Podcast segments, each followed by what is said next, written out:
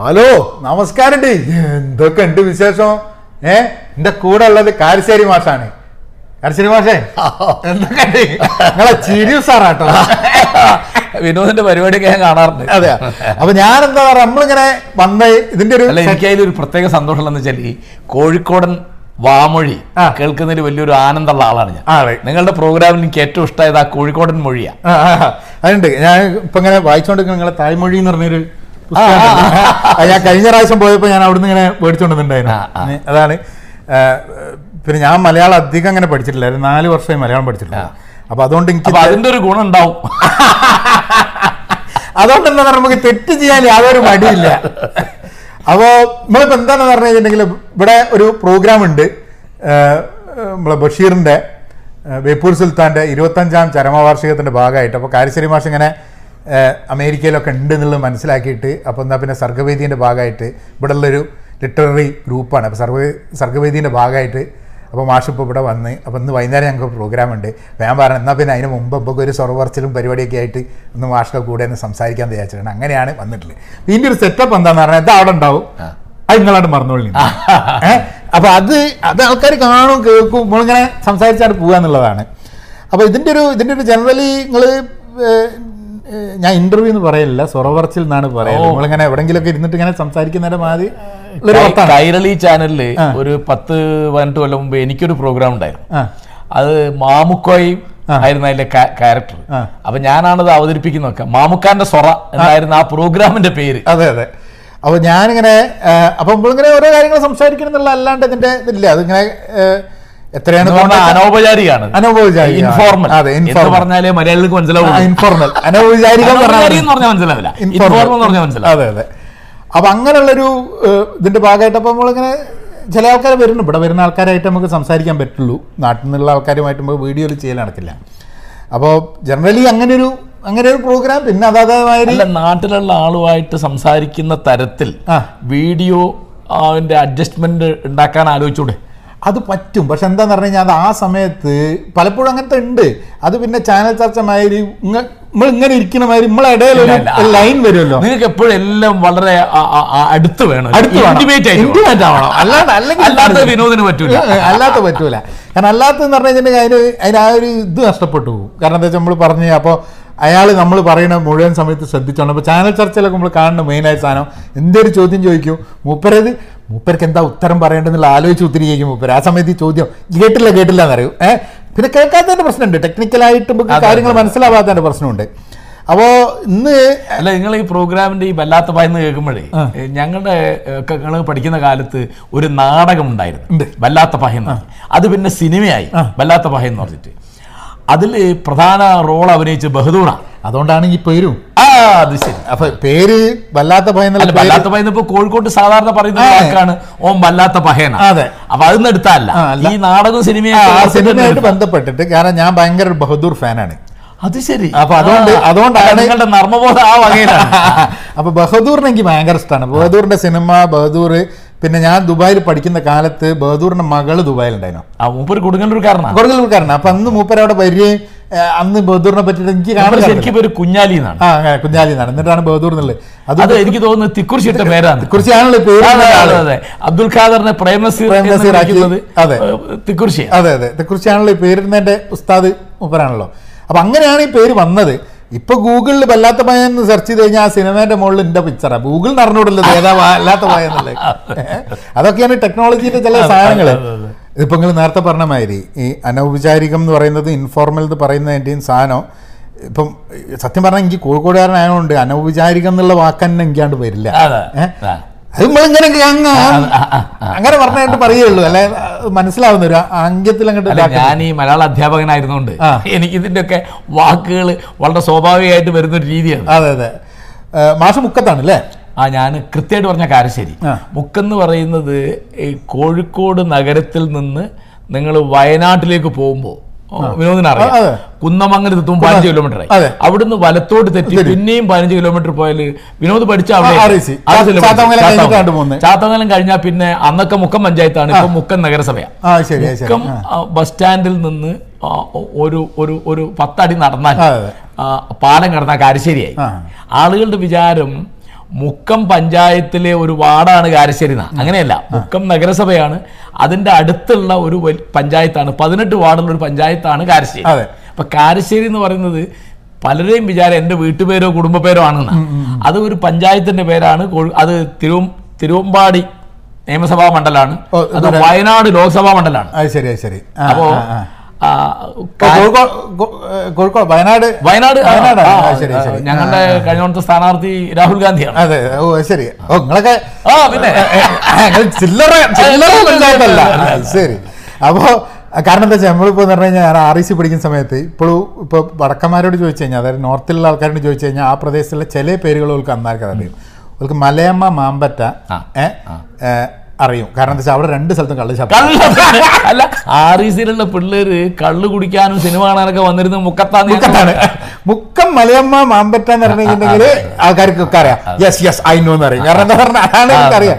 കാരണം അത് ഏത് ഉത്തരേന്ത്യക്കാരനും അറിയാം മാമ്പറ്റ. മാമ്പറ്റ. ചെറിയ സ്ഥലമാണ് മാമ്പറ്റ. മാമ്പറ്റിയും മലയമ്മയും മുക്കവും അറിയാത്ത ആരും ഉണ്ടാവില്ല. കാരണം എന്താന്ന് പറഞ്ഞു കഴിഞ്ഞിട്ടുണ്ടെങ്കിൽ ഈ കള്ള് കുടിക്കാൻ വേണ്ടി മാത്രമല്ല കാരണം എന്താ വെച്ചാൽ ഭക്ഷണം കിട്ടാൻ നല്ല എരിവുള്ള നല്ല ഭക്ഷണം കിട്ടാൻ വേണ്ടിയിട്ടുള്ള സ്ഥലമാണ്.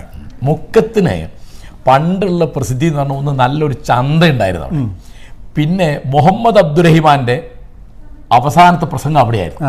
അത് എടശ്ശേരിയുടെ ഒരു അബ്ദുറഹിമാനെ പറ്റിയുള്ള പ്രസിദ്ധമായ ഒരു കവിത ഉണ്ട്. അതിൽ പറയുന്നുണ്ട് മുറ്റുമഴീക്കോട്ട് നിന്ന് മുക്കമെത്തുവോ മുറ്റുമഴീക്കോട്ട് നിന്ന് മുക്കമെത്തുവോളം ഞങ്ങൾ ഓർപ്പു കാലേ നിൻ ജൈത്രയാത്ര നിങ്ങളെ. അപ്പൊ അബ്ദുറഹിമാന്റെ വിടവാങ്ങൽ പ്രസംഗം അത് കൃത്യമായിട്ട് പറഞ്ഞ കൊടിത്തൂരാണ്. അപ്പൊ ആൾക്ക് അറിഞ്ഞ സ്ഥലം മുക്കാണ്. പിന്നെ അവിടെ ഒരു യത്തീംഖാന ഉണ്ടായിരുന്നു. ഇപ്പോഴും ഉണ്ട് ആയിരത്തി തൊള്ളായിരത്തി അമ്പതിലാണ് സ്ഥാപിച്ചതെന്ന് എന്റെ ഓർമ്മ. മുക്കം മുസ്ലിം യത്തീംഖാന വി മൊയ്തീൻ കോയച്ചേരി പിന്നെ അവിടുന്ന് വന്ന പ്രധാനപ്പെട്ട ആൾ മൊയ്തീനാണ്. B P Moideen. B P Moideen. പിന്നെ സലാം കാരശ്ശേരി മുക്കത്തേറിനാണല്ലോ അദ്ദേഹത്തിന്റെ സിനിമകളൊക്കെ വന്ന്. പിന്നെ ഇപ്പോ എന്ന് നിന്റെ മൊയ്തീൻ സിനിമ വന്നോടുകൂടി മൊയ്തീനും നമ്മുടെ കാഞ്ചനടുത്തിന്നാണ് ഞങ്ങളൊക്കെ വിളിക്കുക. എന്നെക്കാൾ പത്ത് വയസ്സ് മൂപ്പാണ് അവർ. അപ്പോ ആ, അതിപ്പോ മുക്കത്തിന്റെ പ്രസിദ്ധി പ്രധാന ഇപ്പം മൊയ്തീന്റെയും കാഞ്ചനമാലയുടെയും പ്രേമത്തിന്റെ വകയിലാണ് അപ്പൊ ശ്രദ്ധിക്കേണ്ട കാര്യം എന്താന്ന് വിചാരിച്ചാൽ എനിക്ക് വലിയ കൗതുകം തോന്നും. മുക്കത്തിന് സാഹിത്യത്തിലൊരു മേൽവിലാസം ഉണ്ടാവുന്നത് ആയിരത്തി തൊള്ളായിരത്തി നാൽപ്പത്തിരണ്ടിൽ എസ് കെ പൊറ്റക്കാട് നാടൻ പ്രേമം എന്നുള്ള ആ ആ എം ടി വാസനേർ പറഞ്ഞു ഞാൻ കേട്ടിട്ടുണ്ട്. അദ്ദേഹം ഇല്ലാത്ത പൈസ ഉണ്ടാക്കി മുക്കത്ത് വന്ന് മുക്കം കണ്ടു. മുക്കം ഗ്രാമത്തെ പറ്റിയും ഇരുവഞ്ഞിപ്പുഴയെ പറ്റിയും ഒക്കെ ഇതിനകത്തുണ്ട് എസ് കെ പൊറ്റക്കാട്. പക്ഷെ തമാശ എന്താണെന്ന് വെച്ചാൽ അതിൽ രവീന്ദ്രൻ എന്ന് പറയുന്ന നായകൻ മാളു എന്ന് പറയുന്ന ഗ്രാമീണ പെൺകുട്ടിയെ പ്രേമിച്ചു. അവർ തമ്മിൽ ബന്ധങ്ങളൊക്കെ ഉണ്ടായി. അയാൾ ചതിച്ചു പോവാണ്. അപ്പൊ അത് ഞാൻ പറയാറുണ്ട് ഒരു ഗ്രാമീണ ശാകുന്തളമാണത്. ദുഷ്യന്തൻ ശാകുന്തളയെ. ഇതൊക്കെ കഴിഞ്ഞ്. മറന്നുപോയി. നേരെ മറിച്ച് മുക്കത്ത് യഥാർത്ഥത്തിൽ ഒരു പ്രണയം ഉണ്ടായപ്പോൾ അത് വലിയ ലോകപ്രസിദ്ധമായി തീർന്നു. ഈ എസ് കെ പൊറ്റക്കാടിന്റെ ഒരു ബന്ധുവാണ് ഈ മൊയ്തീന്റെ കാമുകി കാഞ്ചന. ആണോ? അപ്പൊ അതിന്റെ ബന്ധ തമാശ. ഇപ്പൊ നാടൻ പ്രേമം പണ്ട് സിനിമ വന്നിട്ടുണ്ട്. അത് സിനിമയ്ക്ക് വലിയ ശ്രദ്ധ കിട്ടിയില്ല. നാടൻ പ്രേമം വരുമ്പോൾ മലയാളത്തിൽ നോവലുകളൊന്നുമില്ല. ബഷീറിന്റെ ഒരു നോവലും പുസ്തകമായിട്ട് വന്നിട്ടില്ല നാൽപ്പത്തിരണ്ടിൽ പക്ഷെ നാടൻ പ്രേം അല്ലല്ലോ എസ് കെ പൊറ്റക്കാരന്റെ എസ് കെ പൊറ്റക്കാരന്റെ വരുമ്പോ മലയാളത്തിൽ നോവലുകൾ കുറവാണ്. ആ ആ ആ. വിഷകന്യല്ലേ മൂപ്പരുടെ അല്ലല്ല? അല്ലല്ലേ? അത് നാടൻ പ്രേമാണ്. ഓ ശരി. അതായത് പിന്നെ ഓടയിൽ നിന്ന് നാൽപ്പത്തി നാലില ബഷീറിന്റെ പ്രേമലേഖനം നാൽപ്പത്തി മൂന്നില ബഷീറിന്റെ ബാല്യകാല സഖി നാൽപ്പത്തി നാലില അപ്പൊ ഇവരൊന്നും അങ്ങനെ ഇപ്പം പിന്നെ ചെമ്മീൻ വരുന്ന ആയിരത്തി തൊള്ളായിരത്തി അമ്പത്തി ആറിലാണ് അപ്പൊ അന്ന് നോവലുകൾ തന്നെ കുറവാണ്. അപ്പൊ ഈ പിന്നെ കോഴിക്കോട് നിന്ന് ഇരുപത് നാഴിക അകലെയുള്ള മനോഹരമായ മുക്കം ഗ്രാമം എന്ന് പറഞ്ഞ് വരുമ്പോൾ ആളുകൾക്ക് മുക്കം കാണാൻ വലിയ കമ്പ. അപ്പോൾ നാടൻ പ്രേമത്തിന്റെ വകയിലും മുഹമ്മദ് അബ്ദുറഹിമാന്റെ വകയിലും ചന്തയുടെ വകയിലും മുക്കം എത്തിങ്ങാനയുടെ വകയിലും ഒക്കെ വലിയ പേര് ഞങ്ങൾക്ക് ഉണ്ടായിരുന്നു. ഇപ്പോൾ അതിനൊക്കെ കവിച്ചു വെച്ചു ഈ പ്രണയകഥ. പ്രണയകഥ. കാരണം നമ്മുടെ നാട്ടിൽ യഥാർത്ഥത്തിൽ പ്രണയം സാധ്യമാണ്. ഇപ്പം ആ- ആശാന്റെ കൃതികളിലോ ബഷീറിന്റെ കൃതികളിലോ ഒക്കെ കാണുന്ന മാതിരി ആശാന്റെ നളിനിയിലെ നളിനിയോ അല്ലെങ്കിൽ ലീലയിലെ ലീലയോ അല്ലെങ്കിൽ ബാല്യകാല സഖിയിലെ സുഹറയോ ഒക്കെ പ്രേമിക്കും പോലെ മനുഷ്യന് പ്രേമിക്കാൻ പറ്റും. പറ്റും. എന്ന് അത് കഥയല്ല അത് ചരിത്രവും കൂടിയാണ് ജീവിതവും കൂടിയാണ് യാഥാർത്ഥ്യവും കൂടിയാണെന്ന് വരികയാണ് കാഞ്ചനമാല ജീവിച്ചിരിക്കും അപ്പൊ ഞങ്ങൾക്ക് മുക്കത്തേർക്ക് മാത്രമല്ല മലയാളികൾക്കൊക്കെ ഒരു അഭിമാനത്തിന്റെ വിഷയമാണ് ആ പ്രണയം എന്നാണ് ഞാൻ വിചാരിക്കുന്നത്. കാരണം യഥാർത്ഥമായ സ്നേഹവും ആത്മാർത്ഥ്യമൊന്നും ഇല്ലാത്തൊരു കാലമല്ലേ. വിനോദം നമ്മുടെ കാലം എന്ന് പറയുന്നത്? അതെ അതെ. കാരണം എന്താന്ന് പറഞ്ഞു കഴിഞ്ഞിട്ടുണ്ടെങ്കിൽ ആൾക്കാർക്ക് ഒന്ന് സമയമല്ല. ഏഹ് ഇപ്പോൾ ഞാൻ കഴിഞ്ഞ ദിവസം പറഞ്ഞിങ്ങനെ സമയം എന്ന് പറഞ്ഞു കഴിഞ്ഞാൽ ഭയങ്കര ഒരു പ്രശ്നമാണ്. ഏഹ് മാത്രമല്ല ഞാൻ എട്ട് മണിക്കൂർ കിടന്ന് ഉറങ്ങുന്ന കൂട്ടത്തിലാണ് എട്ട് മണിക്കൂർ ഉറങ്ങി? ഓ ഞാൻ ഉറങ്ങും. ഏഹ് എട്ട് മണിക്കൂർ. അത് കഴിഞ്ഞില്ല ബാക്കിയുള്ള സമയം മുതലല്ലോ കാരണം എട്ട് മണിക്കൂർ ഉറങ്ങാന്ന് പറഞ്ഞാൽ എനിക്ക് കിടന്നുറങ്ങിയാൽ ഞാൻ പറയും എനിക്ക് കിടന്നു കഴിഞ്ഞിട്ട് ഉറക്കം വരണം. എനിക്കൊരു പത്ത് മണിയായി കഴിഞ്ഞിട്ട് എന്റെ വീട്ടിലേക്ക് ഞാൻ ആൾക്കാരെ വിളിച്ചിട്ട് ഒലക്കെ ഇരിക്കുന്ന സമയത്ത് പത്ത് മണിക്ക് ഞാൻ അവിടെ കിടക്കട്ടെ കേട്ടോ എന്ന് പറഞ്ഞിട്ട് ഞാൻ കിടക്കുന്ന മനുഷ്യനാണ് ആണോ? ആ ഞാൻ പത്ത് മണിക്ക് ആകുമ്പോൾ എനിക്ക് ഉറക്കം വരും. ഏഹ് എന്തെങ്കിലും വേറെ എല്ലാം ഇതുണ്ടെങ്കിൽ അല്ലെങ്കിൽ ഒരു ഒരു കുംഭാരണനാണ് ആ അപ്പോൾ ഒമ്പത് മണി പത്ത് മണിക്ക് ആകുമ്പോൾ ഞാൻ കിടക്കും. രാവിലെ അഞ്ച് മണിക്ക് എണീക്കും. ഏഹ് അപ്പോൾ അതാണ് നമ്മളൊരു ഇത്. അഞ്ച് മണി ആറു മണിയാകുമ്പോഴേക്കും എണീക്കും. അപ്പോൾ കാരണം പണ്ട് മുതലുള്ള ശീല. രാത്രി ഇങ്ങനെ ഉറക്കൊഴിച്ചിട്ടുള്ളൊരു ശീലമല്ല ഏഹ്, അത് നമ്മുടെ നാട്ടിൽ തെറ്റിദ്ധാരണയുണ്ട് ആ. ബുദ്ധിജീവി ആകണമെങ്കിൽ. രാത്രി ഉറക്കളച്ചിരിക്കണം ഉറക്കം- ഇപ്പൊ എന്താ രസം വെച്ചാൽ ഞാൻ സാധാരണ പത്തരക്ക് കിടക്കും. നാലരക്ക് എണീക്കും. ഇതാണ് എന്റെ ചിട്ട. അപ്പൊ അതിൽ പത്തരക്ക് കിടക്കുക എന്ന് പറഞ്ഞാൽ പത്തരക്ക് കിടക്കാൻ ഞാൻ ആഗ്രഹിക്കും. എന്തെങ്കിലും ഒന്ന് വായിച്ചൊന്ന് കംപ്ലീറ്റ് ചെയ്യാൻ ഒരു അരമണിക്കൂറായി. അല്ലെ ചിലപ്പോൾ ഞാൻ നാലു മണിക്ക് ഉടന്നു പോകും ചിലപ്പോ പിന്നെ ചിലപ്പോൾ പന്നര ആയി പോകും അത്രേ ഉള്ളൂ. പക്ഷെ ആളുകൾ എന്നെ പതിനൊന്ന് മണിക്കും പന്നരക്കൊക്കെ വിളിക്കും. അപ്പൊ ഞാൻ പറയൂ ഞാൻ ഉറങ്ങായിരുന്നു നിങ്ങളെപ്പോഴത്തെ ആൾക്കാരൊക്കെ ഇത്ര നേരത്തെ കിടക്കുമോ അപ്പൊ ഉറക്കളയ്ക്കുന്നതാണ് പ്രധാന പണി. അതെ, അതെ, അതായത് ഇപ്പൊ കള്ളു കുടിക്കുന്നതാണ്. പല്ല് തേക്കാത്തതാണ് ബീഡി വലിക്കുന്നതാണ് കഞ്ചാവ് വലിക്കുന്നതാണ്. നമ്മളെന്തെങ്കിലും പണിയെടുക്കാൻ ഒരു ബുദ്ധിജീവി ആകാനോ ചിന്തകനാകാനോ എഴുത്തുകാരാണോ വേണ്ടെന്നുള്ള ഭയങ്കരമായ തെറ്റിദ്ധാരണ എല്ലാ കാലത്തും നാട്ടിലുണ്ട്. നിങ്ങൾക്ക് അറിയാതെ. കോഴിക്കോട്ടൊക്കെ അങ്ങനെ എത്ര ആളുകളുണ്ട് ആ രീതിയിൽ അതൊരു അതൊരു കാലത്ത് ഉണ്ടായിരുന്ന ഒരു സംഭവമാണ്. അത് അത് ഒരു കൾച്ചറിന്റെ ഭാഗമായിട്ടുള്ള ഒരു സാധനമാണ്. ഇങ്ങനെയൊക്കെ ആണെങ്കിലാണ്. ഞങ്ങളൊക്കെ പഠിക്കുമ്പോൾ എന്റെ ധാരണ അനുസരിച്ച് എന്റെ എന്റെ അടുത്ത തലമുറയിലെ വിനോദ് വരിക. അതെ അതെ. ഞങ്ങൾ പഠിക്കുന്ന കാലത്താണ് ഹിപ്പീസം എന്നുള്ള സാധനം വന്നത്. തലമുടി വെട്ടാതെ താടി പഠിക്കാതെ പല്ല് തേക്കാതെ കുളിക്കാതെ കുപ്പായം മാറാതെ അത് അരാജകത്വം. അന്ന് പറഞ്ഞ അനാർക്കിസം. അനാർക്കിസം. അങ്ങനെയല്ല. അപ്പൊ അത് അന്ന് വലിയ അമ്പട്ടന്മാർ ഇതിന് വലിയ എതിരായിരുന്നു കാരണം മാസത്തിൽ ഒരിക്കലും മുടി വെട്ടുക അന്നത്തെ രീതി. ഇവർ കൊല്ലത്തിൽ മുടി വെട്ടൂല. അപ്പൊ അങ്ങനെ കുട്ടികൾ മുഴുവൻ വന്നാൽ. ശരിയാണ്. പക്ഷെ അങ്ങനെ അങ്ങനെ വരുന്ന സമയത്ത് അന്നത്തെ കാര്യത്തിൽ ഇപ്പൊ ഇവിടെയൊക്കെ ഇപ്പൊ അവിടെ ഏഹ്, ഇപ്പൊ ആ ഹിപ്പി സംസ്കാരം ഉണ്ടാവുന്ന സമയത്ത് സത്യം പറഞ്ഞാൽ ചെറുതാണ്. എത്രയോ- കാലം ബോബനും മോളിയും എന്നുള്ള അപ്പി ഞങ്ങളുടെ എഴുപതുകളുടെ ക്യാമ്പസിലെ പ്രധാനപ്പെട്ട ഒരു സാധനമാണ്. എന്ത്? ഈ ഹിപ്പീസ് എന്ന് പറയുന്നത്. പിന്നെ അന്ന് ആരാ ചെയ്തതെന്ന് എനിക്ക് അറിഞ്ഞൂടാ. ഞങ്ങൾ പഠിക്കുന്ന കാലത്ത് എറണാകുളത്ത് ബ്രോഡ്വേയിൽ അഞ്ച് കോളേജ് കുമാരന്മാർ പൂർണ നഗ്നരായിട്ട് ഓടി. കേട്ടിട്ടുണ്ടോ വിനോദ? ഞാൻ ഓടിയിട്ടുണ്ട്. അത് അതിൽ വളരെ പ്രഗത്ഭരായ ആൾക്കാരുണ്ട് എന്നൊക്കെ പറഞ്ഞ കഥകളൊക്കെ ഓടി എന്നുള്ളത് ഞാൻ കേട്ടിട്ടുണ്ട്. അതിൽ ആരാണ് ഉൾപ്പെട്ടത് നമുക്ക് അറിഞ്ഞൂടാ? എനിക്ക് അറിഞ്ഞൂടാ? ഞാൻ അന്നേ അറിയില്ല. അപ്പൊ അന്ന് വ്യവസ്ഥയോടുള്ള വിരോധം കാണിക്കാൻ വേണ്ടി. അപ്പോൾ അപ്പോ ദുഷിച്ചു നാറിയ സാമൂഹ്യ വ്യവസ്ഥയിൽ നമ്മൾ പല്ലു വയ്ക്കുന്നത് എന്നുള്ള ജാതിയ ചിന്ത അല്ല അത് ഞാൻ ഇങ്ങനെ ഇപ്പൊക്കെ ഇപ്പൊ സാൻ ഫ്രാൻസിസ്കോയിലൊക്കെ വന്നതിന് ശേഷം അതൊരു വലിയൊരു പുത്തരി അല്ല കാരണം വെച്ചാൽ ഞാനിപ്പോൾ ഇതൊരു പ്രോഗ്രാമിന് ഞങ്ങൾ അവിടെ പോയി നടന്നു വരുന്ന സമയത്ത് ഒരാളുടെ ഒരു ബെൽറ്റ് മാത്രം കെട്ടിയിട്ട് വേറെ ഒന്നും ഇട്ടിട്ടില്ല. ഏഹ് നമുക്ക് അങ്ങനെ നടക്കാം. സാൻ ഫ്രാൻസിസ്കോയിൽ ആ പുരുഷൻ. സാൻ ഫ്രാൻസിസ്കോയിൽ പൂർണ. പൂർണ ബെൽറ്റ് ഉണ്ട് കേട്ടോ അരയിൽ കെട്ടിയിട്ടുണ്ട് ബെൽറ്റ് ഒന്നും ധരിച്ചില്ല ഒന്നും ധരിച്ചില്ല കാരണം ഫോണ് നമ്മുടെ ഭാഷയിൽ ഒരു ശൈലിയുണ്ട്. അതെ അതെ. കാരണം വെച്ചാൽ ഈ പാട്ട് കേൾക്കാൻ വേണ്ടിയിട്ട് ഇത് വെച്ചിട്ടുണ്ട്. അപ്പൊ ഈ ഫോണ് കയ്യും ഫ്രീ ആയിട്ട് വെക്കാന്നുള്ളതുകൊണ്ട് ഫോണ് തൂക്കാൻ വേണ്ടി ഒരു ബെൽറ്റ് കിട്ടിയിട്ടുണ്ട്. അത് മാത്രമേ ഉള്ളൂ. പിന്നെ ഒന്നും എടുക്കാണ്ട് യുവാവാണ്. കുറച്ച് പ്രായമുള്ള മനുഷ്യനാണ്. പിന്നെ അതേമാതിരി തന്നെ നമ്മളെ സൈക്കിൾ ഇവിടുത്തെ ഒരു ഒരു സാധാരണ ദൃശ്യമല്ലല്ലോ സാധാരണ ദൃശ്യമല്ല ഞാൻ സാധാരണ അസാധാരണ ദൃശ്യം. അസാധാരണ ദൃശ്യം എന്ന് പറഞ്ഞാൽ ഇപ്പൊ സാൻ ഫ്രാൻസിസ്കോയിൽ ജീവിക്കുന്നവരും സാൻ ഫ്രാൻസിസ്കോയിൽ ഇപ്പം ജോലി എടുക്കുന്ന ഞാൻ അന്ന് സാൻ ഫ്രാൻസിസ്കോയിൽ ജോലി എടുക്കായിരുന്നു. അപ്പം അവിടെ എന്തായിരുന്നു വിനോദിന് ജോലി? ഞാൻ അന്ന് അവിടെ വെൽസ് പാർഗോ എന്ന് പറഞ്ഞൊരു ബാങ്കിലായിരുന്നു ജോലി ഉണ്ടായിരുന്നത്. അവിടെ ബാങ്കിൽ ബാങ്കല്ല നമ്മളെ ടെക്നോളജി ആയിട്ട് ബന്ധപ്പെട്ടിട്ടുള്ള പ്രോഗ്രാം മാനേജ്മെന്റും കാര്യങ്ങളൊക്കെ ആയിരുന്നു ചെയ്തിരുന്നത്. അപ്പോൾ ഞാൻ ഉച്ചയ്ക്ക് നടക്കാറുണ്ട് സാൻ ഫ്രാൻസിസ്കോ അപ്പോൾ സാൻ ഫ്രാൻസിസ്കോ എന്ന് പറഞ്ഞു കഴിഞ്ഞാൽ കല സാംസ്കാരികം ആയിട്ടുള്ള കാര്യത്തിനൊക്കെ വലിയ ഇതായിട്ടുള്ള ഈ വാക്ക് സ്പാനിഷ് ഭാഷയിൽ നിന്ന് വരുന്നതാണ് അല്ലേ? സാൻ ഫ്രാൻസിസ്കോ സെയിന്റ് ഫ്രാൻസിസ് അപ്പോൾ ഈ ഫ്രാൻസിസ് പുണ്യവാളം സാൻ എന്ന് പറയുന്ന സാൻ ആ, ആ. ഫ്രാൻസിസ്കോ എന്ന് പറയുന്നത്. അപ്പൊ ഞാൻ ശ്രദ്ധിച്ചെന്ന് വെച്ചാൽ സാൻ ഫ്രാൻസിസ്കോ എന്ന് എഴുതുമ്പോൾ ഇടയ്ക്ക് ഒരു വിടവുണ്ട് ഒരു സ്പേസ് ഉണ്ട്. പിന്നെ എസ് എ എന്ന് എഴുതി പിന്നെ എഫ് എഴുതുമ്പോൾ എഫ് ക്യാപിറ്റൽ. അപ്പോഴാണ് എനിക്കിത് മനസ്സിലായത്. അത് സാൻ ഫ്രാൻസിസ്കോ ആണെങ്കിലും ശരി സാൻ ഡിയാഗോ ആണെങ്കിലും ശരി അങ്ങനത്തെ സ്ഥലങ്ങളൊക്കെ അങ്ങനെ ഉള്ള വരുന്ന ഒരു സംഭവമാണ്. അപ്പൊ സാൻ ഫ്രാൻസിസ്കോന് വലിയൊരു കൾച്ചർ ഉണ്ട്. മലയാളികൾ ഉണ്ടാവും ഇവിടെ? ഇപ്പൊ മലയാളികൾ എന്നൊക്കെ പറഞ്ഞു പറഞ്ഞു കാലിഫോർണിയ സ്റ്റേറ്റ് അല്ലേ? ഇത് കാലിഫോർണിയ സ്റ്റേറ്റ് ആണ്. സാൻ ഫ്രാൻസിസ്കോ ബേ ഏരിയ എന്ന് പറഞ്ഞ സ്ഥലമാണ്. ബേ ഏരിയ അവിടെ ഉൾക്കടൽ ഞാൻ ഇന്നലെ നമ്മുടെ തമ്പി ആന്റണിയുടെ കൂടെ ഞങ്ങൾ പോയിട്ട് ഒക്കെ കണ്ടു എന്തൊരു ഭംഗിയാണ്. അതെ അതെ.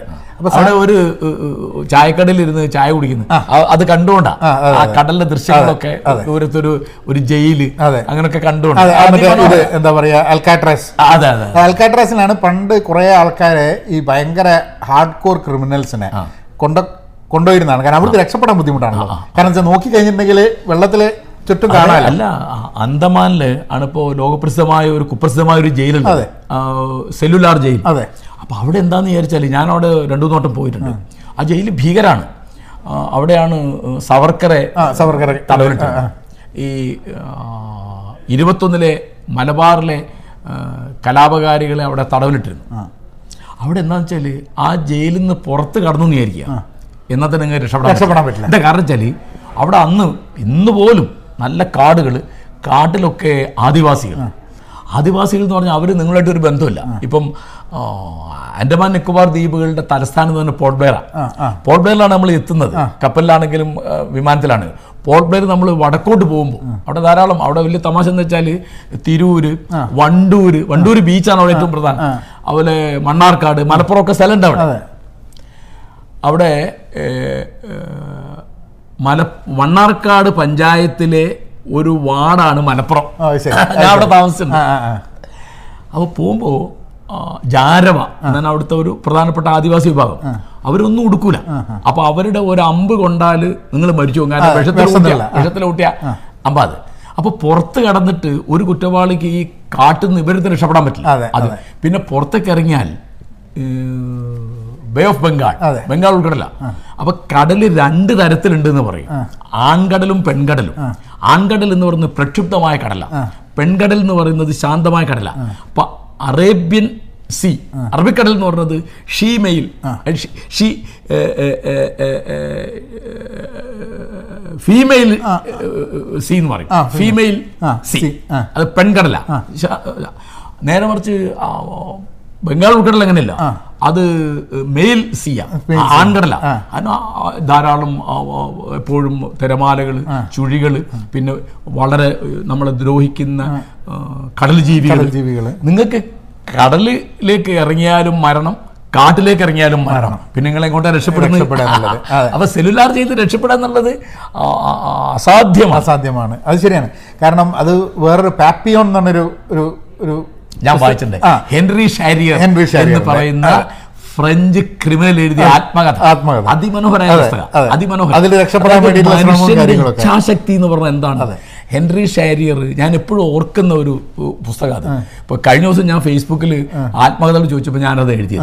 അതിന്റെ സിനിമ വന്നിട്ടുണ്ട്. പാപ്പിലോൺ ഞാൻ സിനിമയും കണ്ടു. അത് സ്റ്റീവ് മെക്വിന്റെ ഇപ്പൊ പുതുത് വന്നിട്ടുണ്ട് പക്ഷെ പണ്ട് സ്റ്റീവ് മെക്വിനും ഡസ്റ്റിൻ ഓഫ്മാനും കൂടി സിനിമ ഞാൻ അത് നമ്മുടെ മരിച്ചുപോയ ഡോക്ടർ സ്വേലായുധൻ പരിഭാഷപ്പെടുത്തി.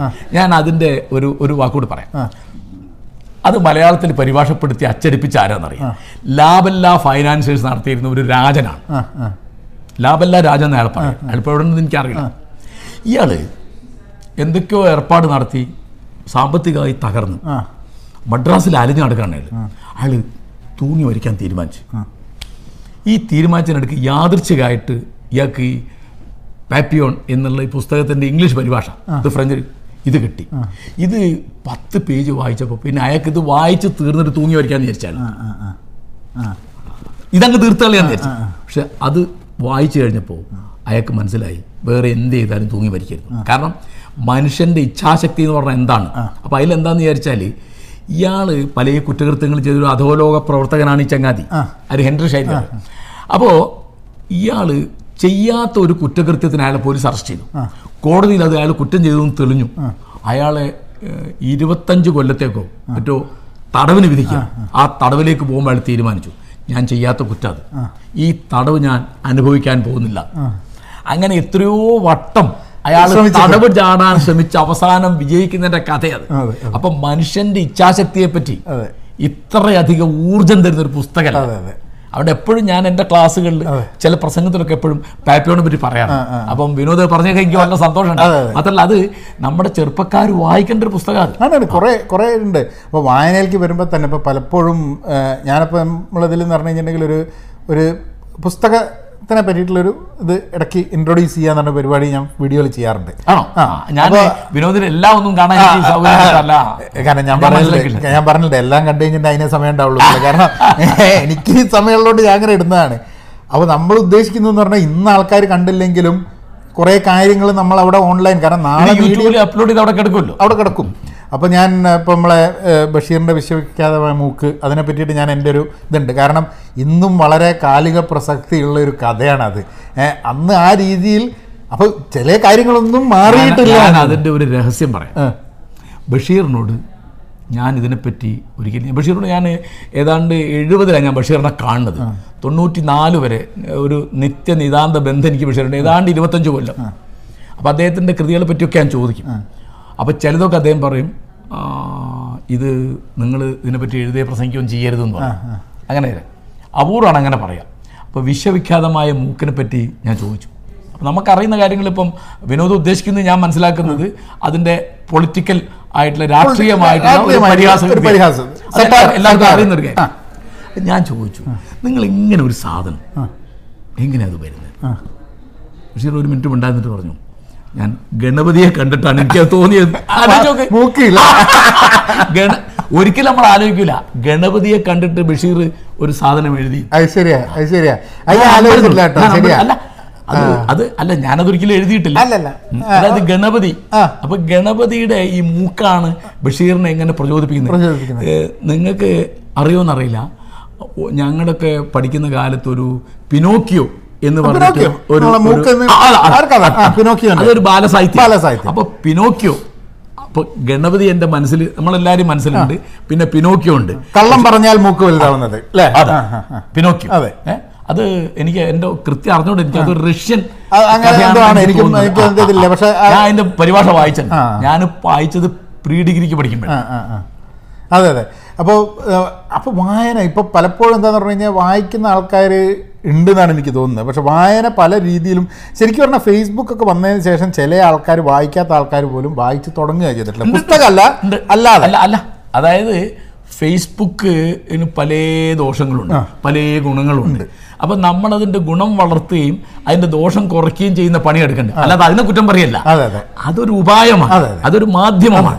അത് നിങ്ങൾ എങ്ങനെയാണ് ഉപയോഗിക്കുന്നത് നിങ്ങൾക്കനുസരിച്ചാണ് ആ, കോടാലി കൊണ്ട് വിറകും മുറിക്കാൻ ആ, നാട്ടുകാരെ അതെ, തലച്ചും മുറിക്കാം. അതെ, അതെ, ഏ, അതിപ്പോ ആൾ- ആരുടെ കയ്യിൽ കിട്ടുന്ന എന്ത് ഉപയോഗിക്കുന്നുള്ള അനുസരിച്ചിരിക്കും. അപ്പോൾ നമ്മളിങ്ങനെ ഇപ്പൊ ഞാൻ ഞാൻ എന്താന്ന് പറഞ്ഞു കഴിഞ്ഞിട്ടുണ്ടെങ്കിൽ ഇപ്പോൾ മാഷിന്റെ നമ്മളെ സഞ്ചാരത്തിലുള്ള ഇത് കണ്ട്. അപ്പോൾ മാഷ് ഇങ്ങനെ ആദ്യം തന്നെ സഫാരി സഫാരിയിൽ സഫാരിയിലുള്ള മാഷ് ആദ്യം തന്നെ പറഞ്ഞേ ഞാൻ കോഴിക്കോടുകാരനാണ് എന്നിട്ടാണ് തുടങ്ങുന്നത്. ഏഹ് അതിനൊരു ചെറിയൊരു അഹംഭാവം അപമാ അഭിമാനം അഹങ്കാരം ഇതൊക്കെ ഉള്ള കൂട്ടത്തിലാണ്. അപ്പോൾ അതിൽ സാറ് പറയുന്നുണ്ട് കോഴിക്കോട് എന്ന് പറഞ്ഞു കഴിഞ്ഞിട്ടുണ്ടെങ്കിൽ നല്ല മനസ്സിന്റെ തുറമുഖം. എന്താ? അല്ലല്ല കോഴിക്കോടിനെ പറ്റിയുള്ള പഴയ ഒരു കഥ. വിനോദ് കേട്ടിട്ടുണ്ടാവും ഇല്ലേ? ഞാൻ- അല്ല, അല്ല, അല്ല, അല്ല, ഞാൻ പറയാം. ഞാൻ. പറയാം എന്ന് വെച്ചാൽ ഇതൊരു കഥയാണ്. അതായത് ചരിത്രം എന്താണെന്ന് വിചാരിച്ചാൽ കോഴിക്കോട് രാജാവാണ് ആര്? സാമൂതിരി. മലബാറാണ്. മലബാറിന്റെ തലസ്ഥാനമാണ് കോഴിക്കോട്. പിന്നെയുള്ളത് കൊച്ചി. പിന്നെയുള്ളത് തിരുവിതാംകൂർ അപ്പോൾ ഏറ്റവും വലിയ തുറമുഖം എന്ന് പറയുന്നത് എന്നും കൊച്ചിയാണ് പക്ഷേ കച്ചവടത്തിൽ എപ്പോഴും മികച്ച എന്നത് കോഴിക്കോടാണ് സാമൂരിപ്പാടിന്റെ സാമൂരിപ്പാടിന് ഭൂനികുതി ഉണ്ടായിരുന്നില്ല. ഭൂനികുതി ഇല്ല സാമൂരിക്ക്. ഇവിടെ മലബാറിൽ ഭൂനികുതി ഏർപ്പെടുത്തണമെന്ന് ആലോചിച്ച് അതിന് പണിയെടുക്കാൻ തുടങ്ങിയ ടിപ്പുമാണ് ഭൂനികുതി പിന്നെ ഏർപ്പെടുത്തുന്ന ആരാ? ബ്രിട്ടീഷുകാരാ. ടിപ്പു ആയിരത്തി എഴുന്നൂറ്റി അറുപത്തി ആറിൽ അഭിമകനോടി വന്നു ആയിരത്തി എഴുന്നൂറ്റി തൊണ്ണൂറ്റി രണ്ടിൽ മൂന്നാം മൈസൂർ യുദ്ധം തോറ്റും ബ്രിട്ടീഷുകാരോട്. ടിപ്പു അന്നുണ്ടാക്കിയ സന്ധി അനുസരിച്ചാണ് മലബാർ ബ്രിട്ടീഷുകാർക്ക് വിട്ടുകൊടുക്കുന്നത്. പിന്നെ ബ്രിട്ടീഷുകാരാണ് ആയിരത്തി എഴുന്നൂറ്റി തൊണ്ണൂറ്റി രണ്ട് തൊട്ട് ആയിരത്തി എണ്ണൂറ് വരെ അവരുടെ ബോംബെ പ്രൊവിൻസിന്റെ ഭാഗമായിരുന്നു മലബാർ. ബ്രിട്ടീഷ് മലബാർ എന്നാ പറയാ. പിന്നെ ആയിരത്തി എണ്ണൂറ് തൊട്ട് ആയിരത്തി തൊള്ളായിരത്തി നാൽപ്പത്തി ഏഴ് വരെ ബ്രിട്ടീഷ് മദ്രാസി പ്രസിഡൻസിയുടെ ഒരു ജില്ലയാണ് മലബാർ. ഞാൻ പറയാൻ വന്നത് എന്താണെന്ന് വിചാരിച്ചാൽ അവിടെ ഈ കച്ചവടം ഇത്രയധികം ഉണ്ട് ചുങ്കമുണ്ട് കച്ചവടത്തിന്റെ ഈ ചുങ്കമാണ് സാമൂരിപ്പാടിന്റെ വരുമാനം വരുമാനം. വളരെ സമ്പന്നനാണ് സാമൂരിപ്പാട് അപ്പോൾ അതിനെപ്പറ്റിയുള്ള ഒരു കഥയാണ്. ആ. കഥ എന്താണെന്ന് ഞാൻ പറയാം. അറേബ്യന്ന് ഏതോ ഒരു സുൽത്താൻ ഒരു കൂട്ടം കച്ചവടക്കാരെ ഒരു പായ്ക്കപ്പലിൽ അയച്ചു. അപ്പോൾ അവരുടെ കയ്യിൽ ഒരു ഭരണിയിൽ അടച്ചു വെച്ച എന്തോ സാധനമുണ്ട്. ഒരുപാട് ഭരണിയുണ്ട്. അപ്പോൾ അവരിങ്ങനെ വന്നിട്ട് ഓരോ സ്ഥലത്ത് ഈ ഭരണി കൊടുക്കും ഓരോ രാജാവിന്. അപ്പോൾ എന്താ പറയുക ഞങ്ങളിങ്ങനെ അറേബ്യയിൽ നിന്ന് വരികയാണ്. ഞങ്ങളിങ്ങനെ തെക്കോട്ട് പോവുകയാണ്. ഇത് കുറച്ച് ഒലീവ് കായ ഉപ്പിലിട്ടതാണ്. ഈ ഭരണി ഞങ്ങൾ തിരിച്ചു വരുമ്പോൾ മേടിച്ചോളാണ് അപ്പോൾ ഈ ഭരണി കോഴിക്കോട് രാജാവിനും കൊടുത്തു കൊച്ചി രാജാവിനും കൊടുത്തു തിരുവിതാംകൂർ രാജാവിനും കൊടുത്തു എല്ലാവർക്കും കൊടുത്തു. അവർ തെക്കോട്ട് പോയി. അവർ ഇന്നിപ്പോൾ നമ്മൾ ശ്രീലങ്ക എന്നും കുറച്ച് മുമ്പ് സിറോൺ എന്നൊക്കെ പറഞ്ഞ രാജ്യത്ത് എത്തുകയാണ് തിരിച്ചു വരുമ്പോൾ എല്ലാവരോടും ഭരണി മേടിച്ചു എല്ലാവരും ഭരണി തിരിച്ചു കൊടുത്ത് പോയി. അവിടെ ചെന്ന് ഭരണി തുറന്നു പോയി. അപ്പോൾ ഈ ഭരണിക്കകത്ത് മുഴുവൻ സ്വർണ. ഒലീവ് കായ എന്ന് ചുമ്മാ പറഞ്ഞ. വെറുതെ പറഞ്ഞ. അപ്പോൾ ഇവരൊക്കെ അത് തുറന്നു. കൊച്ചിയിലും തിരുവിതാംകൂറും ഒക്കെ തുറന്നു. അവരെന്ത് ചെയ്തു? ഈ സ്വർണമൊക്കെ അവരെടുത്തിട്ട് ഇതിൽ ഒലീവായിട്ട് ഉപ്പിലിട്ട് കൊടുത്തു. സാമൂരിപ്പാടിന്റെ കോഴിക്കോട്ടെ ഭരണി മാത്രം അതേപടി ഇരിക്കുന്നത് അപ്പോഴാണ് അവർ പറഞ്ഞത് അത് സത്യത്തിന്റെ തുറമുഖം സത്യത്തിന്റെ തുറമുഖം. കച്ചവടം അവിടെ മതി. സത്യത്തിന്റെ തുറമുഖം സത്യത്തിന്റെ തുറമുഖം. ഇപ്പോ നമ്മുടെ എം ജി എസ് നാരായണൻ അദ്ദേഹം എഴുതിയ കോഴിക്കോടിനെ പറ്റിയുള്ള ഒരു പുസ്തകത്തിന്റെ പേര് Calicut the city of truth revisited അപ്പൊ കോഴിക്കോടിനുള്ള പേര്. ഇപ്പോൾ ഇവിടെ നിങ്ങൾക്ക് അമേരിക്കയിൽ ഓരോ സ്റ്റേറ്റിന് ഓരോ പേരില്ല? അതെ. ഇപ്പൊ എ- എ- എ- എ- ന്യൂയോർക്കിന് എംപയർ സ്റ്റേറ്റ് എന്നൊരു പേരുണ്ട്. അതുപോലെ മിഷിഗന് ഗ്രേറ്റ് ലേക്സ് എന്നൊരു പേരുണ്ട്. അങ്ങനെ ഇവിടുത്തെ അമ്പത് സംസ്ഥാനത്ത് കോഴിക്കോടിന് അനൗപചാരികമായി ഔപചാരികമായി ഒക്കെ രേഖപ്പെട്ടൊരു പേരാണ് എന്ത് സത്യത്തിന്റെ തുറമുഖം. സത്യത്തിന്റെ തുറമുഖം. അപ്പൊ അവിടെ ആളുകൾ കള്ളം കാണിക്കൂല. എന്ന് അവർക്കൊരു വിശ്വാസം. അത് ശരിയാണ്. അപ്പോൾ ഞങ്ങൾ പഠിക്കുന്ന കാലത്ത് ഒരു സംഗതി ഉണ്ടായിരുന്നു. കോഴിക്കോട്ട്. വിനോദ് കേട്ടിട്ടുണ്ടാവില്ല. കേൾക്കേണ്ടതാ അവിടെ വെറുതെ ഒരു പരീക്ഷണത്തിന് കുറച്ച് സാധനങ്ങൾ അവിടെ വെച്ചു. അതിന്റെ വില അവിടെ എഴുതി വെച്ചു. നിങ്ങൾക്ക് പൈസ അവിടെ ഇട്ടിട്ട് ആ സാധനം എടുക്കാം. അങ്ങനെ ആരും കള്ളം കാണിച്ചില്ല. ഇന്നും കോഴിക്കോട്ടെ ഓട്ടോറിക്ഷക്കാരെ പറ്റി നല്ലതാണ് ആൾക്കാർ പറയാം. അതെ. എക്സെപ്ഷൻസ് അപവാദങ്ങൾ ഉണ്ടാവാം. അല്ല അത് പൊതുവേ അത് അനുഭവിച്ചത് ഞാൻ ഞാൻ അത് മോഹൻലാൽ അഭിനയിച്ച ഏയ് ഓട്ടോ. എന്നൊരു സിനിമ ഉണ്ട് അത് കോഴിക്കോട്ടാണ് കാണിച്ചത്. രണ്ടാം ഗേറ്റ് എന്ന് അതിൽ പറഞ്ഞത് അതെ, അതെ, അതെ. അത് നമുക്കറിയാലോ അതുണ്ട്. അത് അത് എനിക്ക് എനിക്ക് പേഴ്സണലി വളരെ അനുഭവപ്പെട്ട ഒരു സാധനം. നമ്മൾ കോഴിക്കോടൊക്കെ ആണെന്നുണ്ടെങ്കിലും ആൾക്കാരൊക്കെ പറയുന്നുണ്ട് കോഴിക്കോട് നല്ല ആൾക്കാരാണ് ഓട്ടർച്ചാർ നല്ല ആൾക്കാരാണ്. ഞാൻ ബിസിനസ് ചെയ്യുന്ന കാലത്ത് അത് ഞാൻ കോളേജ് കഴിഞ്ഞ് കമ്പ്യൂട്ടറൊക്കെ ഉണ്ടാക്കി വിൽക്കുന്നൊരു ബിസിനസ് ഉണ്ടായിരുന്നു എനിക്ക് കോഴിക്കോട്. അപ്പോൾ ആദ്യത്തെ കമ്പ്യൂട്ടറിന് ഞങ്ങൾക്ക് ഓർഡർ കിട്ടിയിട്ട് ഞങ്ങൾ അന്ന് കമ്പ്യൂട്ടറിന്റെ സാധനങ്ങളൊക്കെ ആയിട്ട് ബാംഗ്ലൂരിൽ നിന്ന് വന്ന് അപ്പോൾ അതിന് കീബോർഡ് വേറെ ആയിട്ടാണ് അന്ന് ആയിരത്തഞ്ഞൂറ് ഉറുപ്പ്യാണ് ഒരു കീബോർഡിന്.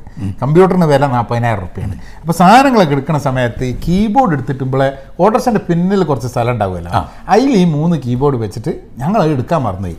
ഇതെടുത്ത് വീട്ടിൽ കൊണ്ടുവന്നിട്ട് ഇതൊക്കെ അസംബിൾ ചെയ്തിട്ടൊക്കെ കൂടിയിട്ട് വിൽക്കാൻ വേണ്ടിയിട്ട് ഇത് അസംബിൾ നോക്കുമ്പോൾ കീബോർഡ് കണക്റ്റാൻ നോക്കും കീബോർഡ് കാണുന്നില്ല അപ്പോൾ ഇത് എന്താ പ്രശ്നം എന്നൊക്കെ പറഞ്ഞ് ഞങ്ങളിങ്ങനെ പോയി ഇങ്ങനെ ബൈക്കിൽ പോയി.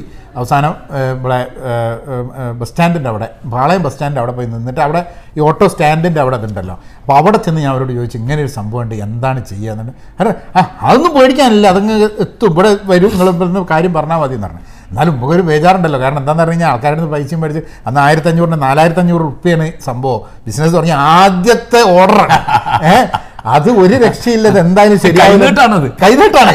അപ്പൊ അത് പിന്നെ കീബോർഡ് ഇല്ലാണ്ട് സാധനം ഉപയോഗ ശൂന്യമാണല്ലോ. പിന്നെ കീബോർഡ് മേടിക്കാനൊന്നും കിട്ടില്ല അന്ന് നാട്ടിലൊന്നും കിട്ടില്ല സാധനങ്ങൾ അങ്ങനെ വന്ന് ഞങ്ങളിങ്ങനെ ഓരോ സ്ഥലത്ത് നിന്നിട്ട് അപ്പോൾ എന്നോട് എന്റെ സുഹൃത്ത് ചോദിച്ച് എനിക്ക് അറിയോ? ആളെ അറിയോ?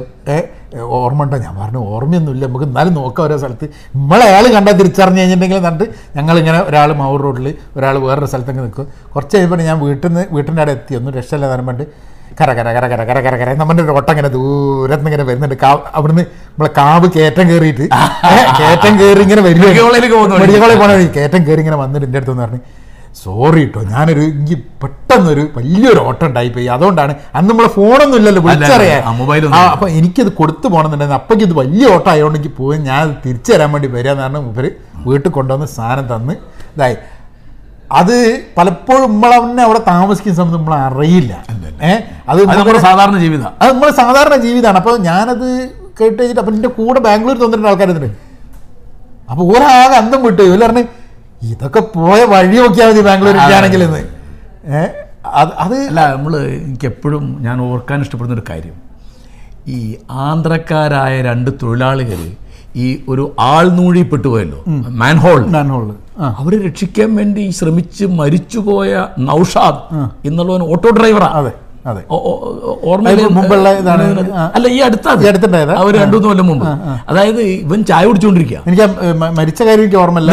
ഞാൻ പറയാം ഞാൻ പറയാം. നമ്മൾ ഒരിക്കലും മറക്കാൻ പാടില്ല മലയാളികൾ മറക്കാൻ പാടില്ല അതായത് അയാൾ ചായ കുടിച്ചുകൊണ്ടിരിക്കുക ഒരു വണ്ടി നിർത്തി ചായ കുടിക്കാൻ ഓട്ടോ ഡ്രൈവർ. നൗഷാദ് എന്നാണ് അയാളുടെ പേര്. അപ്പോൾ ഈ റോഡിൽ ഇത് റോഡ് വൃത്തിയാക്കാനുള്ള മാൻഹോൾ എന്ന് പറയുമല്ലോ. ഞങ്ങളതിന് ആൾനൂഴി എന്ന് പറയും മലയാളത്തിൽ ആൾക്കാർ പൊതുവെ മാൻഹോൾ എന്ന് പറയും. അതിൽ പെട്ടുപോയി രണ്ടാ ആളുകൾ. ആരായതാന്ന് അറിയില്ല. അപ്പൊ അവിടുത്തെ ബഹളം കേട്ട് ഇയാൾ ഓടിച്ചെന്ന് ഇയാളാണ് മരിച്ചുപോയത്. രക്ഷിക്കാൻ ശ്രമിച്ചിട്ട്.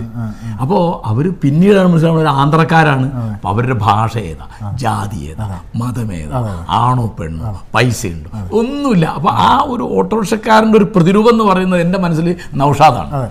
അതെ അത് സത്യം പറഞ്ഞു കഴിഞ്ഞിട്ടുണ്ടെങ്കിൽ നമ്മളിപ്പം നമ്മൾ എന്തൊക്കെ പ്രശ്നങ്ങൾ ഇപ്പോൾ സോഷ്യൽ മീഡിയയിൽ പറയുന്ന സമയത്തും അഭിപ്രായ വ്യത്യാസം കാര്യങ്ങളൊക്കെ ഉണ്ടെങ്കിലും നമ്മൾ നടക്കുന്ന സമയത്ത് ഒരാൾ വീഴാൻ പോയി കഴിഞ്ഞാൽ നമ്മൾ നമ്മൾ പിടിക്കൂലേ? പിടിക്കും. ഏഹ് അപ്പം അത് നമ്മളൊരു ബേസിക് നേച്ചറാണ് അതെ അതെ അതെ. അപ്പം നമ്മൾ ആ ബേസിക് നേച്ചറിൽ നിന്നും വികസിച്ചങ്ങോട്ട് അല്ലാണ്ട് ആ, അതാണ് ആണ് ആണ് അല്ലേ? ആണ് ആണ് ആണ് കാരണം നമുക്ക് ഒരാളെ എന്താണെന്നറിയോ ഈ കാരുണ്യം എന്നൊക്കെ ഉള്ളത് മൃഗങ്ങൾക്കുണ്ട്. നന്ദി മൃഗങ്ങൾക്കുണ്ട്. ഇപ്പൊ നന്ദി ഇല്ലാത്ത നായ എന്ന് മലയാളത്തിൽ ഒരു ശൈലിയുണ്ട് പക്ഷെ നന്ദി ഇല്ലാത്ത ഒരു നായയില്ല വിനോദ്. എല്ലാ നായിക്കും നന്ദിയുണ്ട്. പൂച്ചക്കുണ്ട് പൂച്ചയ്ക്കുണ്ട്.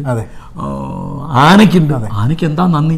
അപ്പൊ ഞാൻ പറഞ്ഞ നന്ദി എന്നുള്ളത് എല്ലാ ജീവജാലങ്ങളുടെയും പ്രകൃതമാണ്. അതെ, നമ്മൾ സംസ്കൃതി കൊണ്ട് ഇല്ലാതാക്കിയതാണ് നിങ്ങൾ നിങ്ങളിപ്പോ എനിക്കൊരു ഉപകാരം ചെയ്താൽ ഞാൻ നന്ദികേട് കാണിക്കുക ആ. മാത്രല്ല തിരിച്ച് നിങ്ങൾ എനിക്ക് ഉപകാരം ചെയ്തതിന് തിരിച്ചൊരു ഉപദ്രവം തരിക ഉപദ്രവം തരാം. അങ്ങനെയുണ്ട്. പക്ഷെ എന്താ കാരണം വെച്ചാൽ നിങ്ങൾ എനിക്കൊരു ഉപകാരം ചെയ്താൽ ഞാനൊരു കൊള്ളരാത്തവനാണെങ്കിൽ ഓ ഞാൻ വിനോദിനെടുത്ത് താന്നു പോയല്ലോ. പിന്നെ നിങ്ങളോട് വിരോധമായി. പിന്നെ നിങ്ങളെ പറ്റി വല്ല അപവാദം പറയണം. അല്ലെ നിങ്ങൾക്ക് വല്ല പാര്യം വെക്കണം എന്നാണ്. കാരണം ഈ ഇത് ഉറുത്താണ്. ഈ നന്ദിയുടെ ഭാരം. അതെ അതെ. അത് ശരിയാണ്. പക്ഷെ അത് അത് കൂടുതൽ ഇപ്പം ഞാൻ എന്റെ ഒരു എന്റെ ഈ സോഷ്യൽ മീഡിയയിൽ ഞാൻ വീഡിയോ ഇടുന്നതും ആൾക്കാരായിട്ട് സംസാരിക്കുന്നത് എന്റെ ഒരു എക്സ്പെരിമെന്റിന്റെ ഭാഗമാണ്. എന്റെ ഒരു പരീക്ഷണങ്ങളുടെ ഭാഗമാണ്. കാരണം എന്താണെന്ന് പറഞ്ഞു കഴിഞ്ഞാൽ വളരെ ഉള്ളിലേക്ക് വളരെ കോറിലേക്ക് നോക്കിക്കഴിഞ്ഞിട്ടുണ്ടെങ്കിൽ മനുഷ്യന് നിങ്ങൾ ഏത് മതമാണ് രാഷ്ട്രീയം എന്നുണ്ടെങ്കിലും നമ്മളുടെയൊക്കെ അനുഭവിക്കുന്ന പ്രശ്നങ്ങൾ ഏറെക്കുറെയൊക്കെ ഒരേപോലെയാണ്. എല്ലാം തുല്യമാണ് എല്ലാം തുല്യമാണ്. അതായത് റോഡ് മോശമായി. ആശുപത്രിയിൽ മരുന്നില്ല. ഹോട്ടലിൽ നല്ല ഭക്ഷണം കിട്ടുന്നില്ല. സിവിൽ സ്റ്റേഷനിലോ യൂണിവേഴ്സിറ്റിയിലോ ചെന്നാൽ നിങ്ങൾക്ക് നീതി കിട്ടുന്നില്ല. പോലീസ് മോശമായി പെരുമാൻ തുടങ്ങിയുള്ള നമ്മുടെ ഭൗതിക പ്രശ്നങ്ങളൊക്കെ നിങ്ങൾ ഏത് മതക്കാരനാണെങ്കിലും ഏത് ജാതിക്കാരനാണെങ്കിലും തുല്യാണ്. പ്രളയം വന്നപ്പോൾ മനസ്സിലായല്ലോ അത്? അതെ അതെ. അതിപ്പോ മുസ്ലിം മഴ ഹിന്ദു മഴയില്ലല്ലോ ഇല്ലല്ല. പിന്നെ മുസ്ലിം റോഡും ക്രിസ്ത്യൻ റോഡും ഇല്ലല്ലോ. മുസ്ലിം ബസ്സും പിന്നെ നായർ ബസ്സും ഉണ്ട്. ഒന്നുമില്ല. ഇതൊക്കെ തുല്യാണ്. ബസ് സമയത്ത് വരണം. പക്ഷേ പലപ്പോഴും നമ്മളത് പ്രത്യേകിച്ച് എനിക്ക് അറിഞ്ഞൂടാ. അത് എനിക്കിവിടെ വരുന്ന സമയത്ത് നമ്മൾ പലതും കാണുന്നു. അപ്പോൾ ഞാൻ കഴിഞ്ഞ ദിവസം ഒരു വീഡിയോ ഇട്ടത് എനിക്ക് വളരെ വിഷമമുണ്ടായ ഇവിടെ ഒരു ഫ്രീമൗണ്ട് എന്ന സ്ഥലത്താണ് ഞാൻ താമസിക്കുന്നത്. ഫ്രീ? ഫ്രീമൗണ്ട്. ഫ്രീമൗണ്ട് എന്ന സ്ഥലത്ത്. അതായത് അല്ലെങ്കിൽ എത്ര ദൂരം? അത് ഇവിടുന്ന് ഒരു ഒരു? ധാരാളം മലയാളികളൊക്കെ ഉണ്ടോ? മലയാളികൾക്ക് ധാരാളം ഇന്ത്യക്കാരുണ്ട്. ഇന്ത്യക്കാർ കുറേ ഉണ്ട്. ഇന്ത്യക്കാരും ഏഷ്യക്കാരും കുറേ ഇവിടെ ഉള്ള ഏത് ഭാഗത്തുള്ള ആൾക്കാരാണ് ഗുജറാത്തികളാണ്? ഗുജറാത്ത് മലയാളം തെലുങ്ക് ഇപ്പൊ ടെക്നോളജി ആയതുകൊണ്ട് ആന്ധ്രയിൽ നിന്ന് കുറെ പേരുണ്ട്. അപ്പം ഹൈദരാബാദ് ഹൈദരാബാദ് ആ ഭാഗത്ത് നിന്നുണ്ട്. അപ്പം അവിടെ ഫ്രീമോണ്ട് എന്ന് പറയുന്ന സ്ഥലം ഒരു പഴയ പുരാതന സ്ഥലമാണ്. അതായത് നൈൽസ് എന്ന് പറഞ്ഞ സ്ഥലത്താണ് ഞാൻ താമസിക്കുന്നത്. Niles N I L Nile നദിയുടെ പേര് നൈൽ നദിയുടെ പോലെ തന്നെ നൈൽസ് എന്നുള്ള പേര്. അതായത് ഹോളിവുഡിന്റെ ഒക്കെ മുമ്പ് ഉണ്ടായിരുന്ന ഹോളിവുഡ് ആയിരുന്നു അത്. ചാർലി ഹോളിവുഡ് എന്ന് പറഞ്ഞാൽ ഫ്ലോറിഡയിലല്ലേ? അല്ലല്ല ഹോളിവുഡ് നമ്മളെ ലോസ് ലോസ് ഏഞ്ചൽസിൽ ഡിസ്നി ലാൻഡ് ഒക്കെ ഫ്ലോറിഡയിലുണ്ട് ഫ്ലോറിഡയിലുണ്ട് ഞാൻ കണ്ടിട്ടുണ്ട്. ഞാൻ രണ്ടായിരത്തി ആറിൽ ഇവിടെ വന്നു അന്ന് ഫ്ലോറിഡയിൽ പോയപ്പോ ചെറിയാൻ കെ ചെറിയാൻ എന്ന് പറയുന്ന നമ്മുടെ പ്രസിദ്ധനായ കവിയില്ലേ. അത് എവിടെ താമസം അറിയോ? വിനോദിന്? ഫ്ലോറിഡയിലാണ്. അദ്ദേഹത്തിന് എൺപത്തിയേഴ് വയസ്സായി.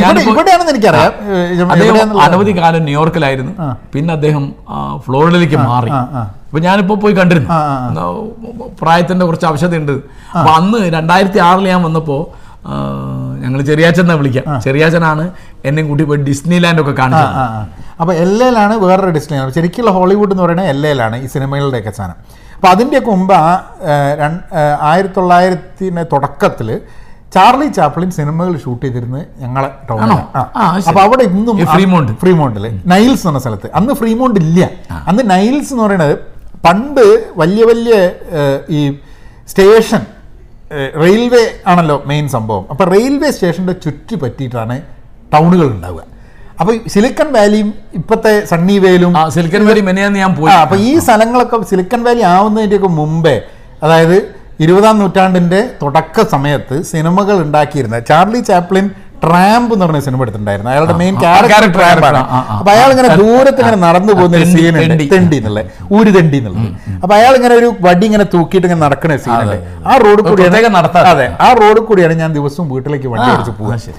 അപ്പൊ അവിടെ ബ്രോങ്കോ ബില്ലിന്റെ സൈലന്റ് മൂവീസ് ഒക്കെ എടുക്കുന്ന സ്ഥലമാണ്. ചാപ്ലിന്റെ അധിക സിനിമകളിൽ സൈലന്റ് ആണ് അറിയാം.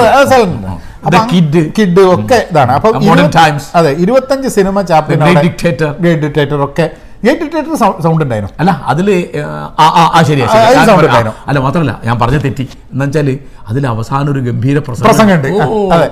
ഹിറ്റ്ലറായി മാറിപ്പോകുന്ന. ആ, അല്ല അതിൽ ഹെർ ഹെങ്കൽ എന്നാണ് പറയുന്നത്. ഹിറ്റ്ലറാണ്. ഈ സിനിമ ഉണ്ടായി കഴിഞ്ഞപ്പോ പിന്നെ ഹിറ്റ്ലറുടെ മേശപ്പുറത്ത് ഒരു ഹിറ്റ് ലിസ്റ്റ് ഉണ്ട് എന്നൊരു കഥയുണ്ട്. അതിൽ ഒന്നാമത്തെ പേര് ചാപ്ലിന്റെ പേര്. ചാപ്ലിൻ ചെയ്യാൻ അദ്ദേഹത്തിന് പറ്റില്ല അതെ, അതെ. അതിൽ ഒരു ബാർബറായിട്ടൊരു ക്യാരക്ടർ ഉണ്ട്.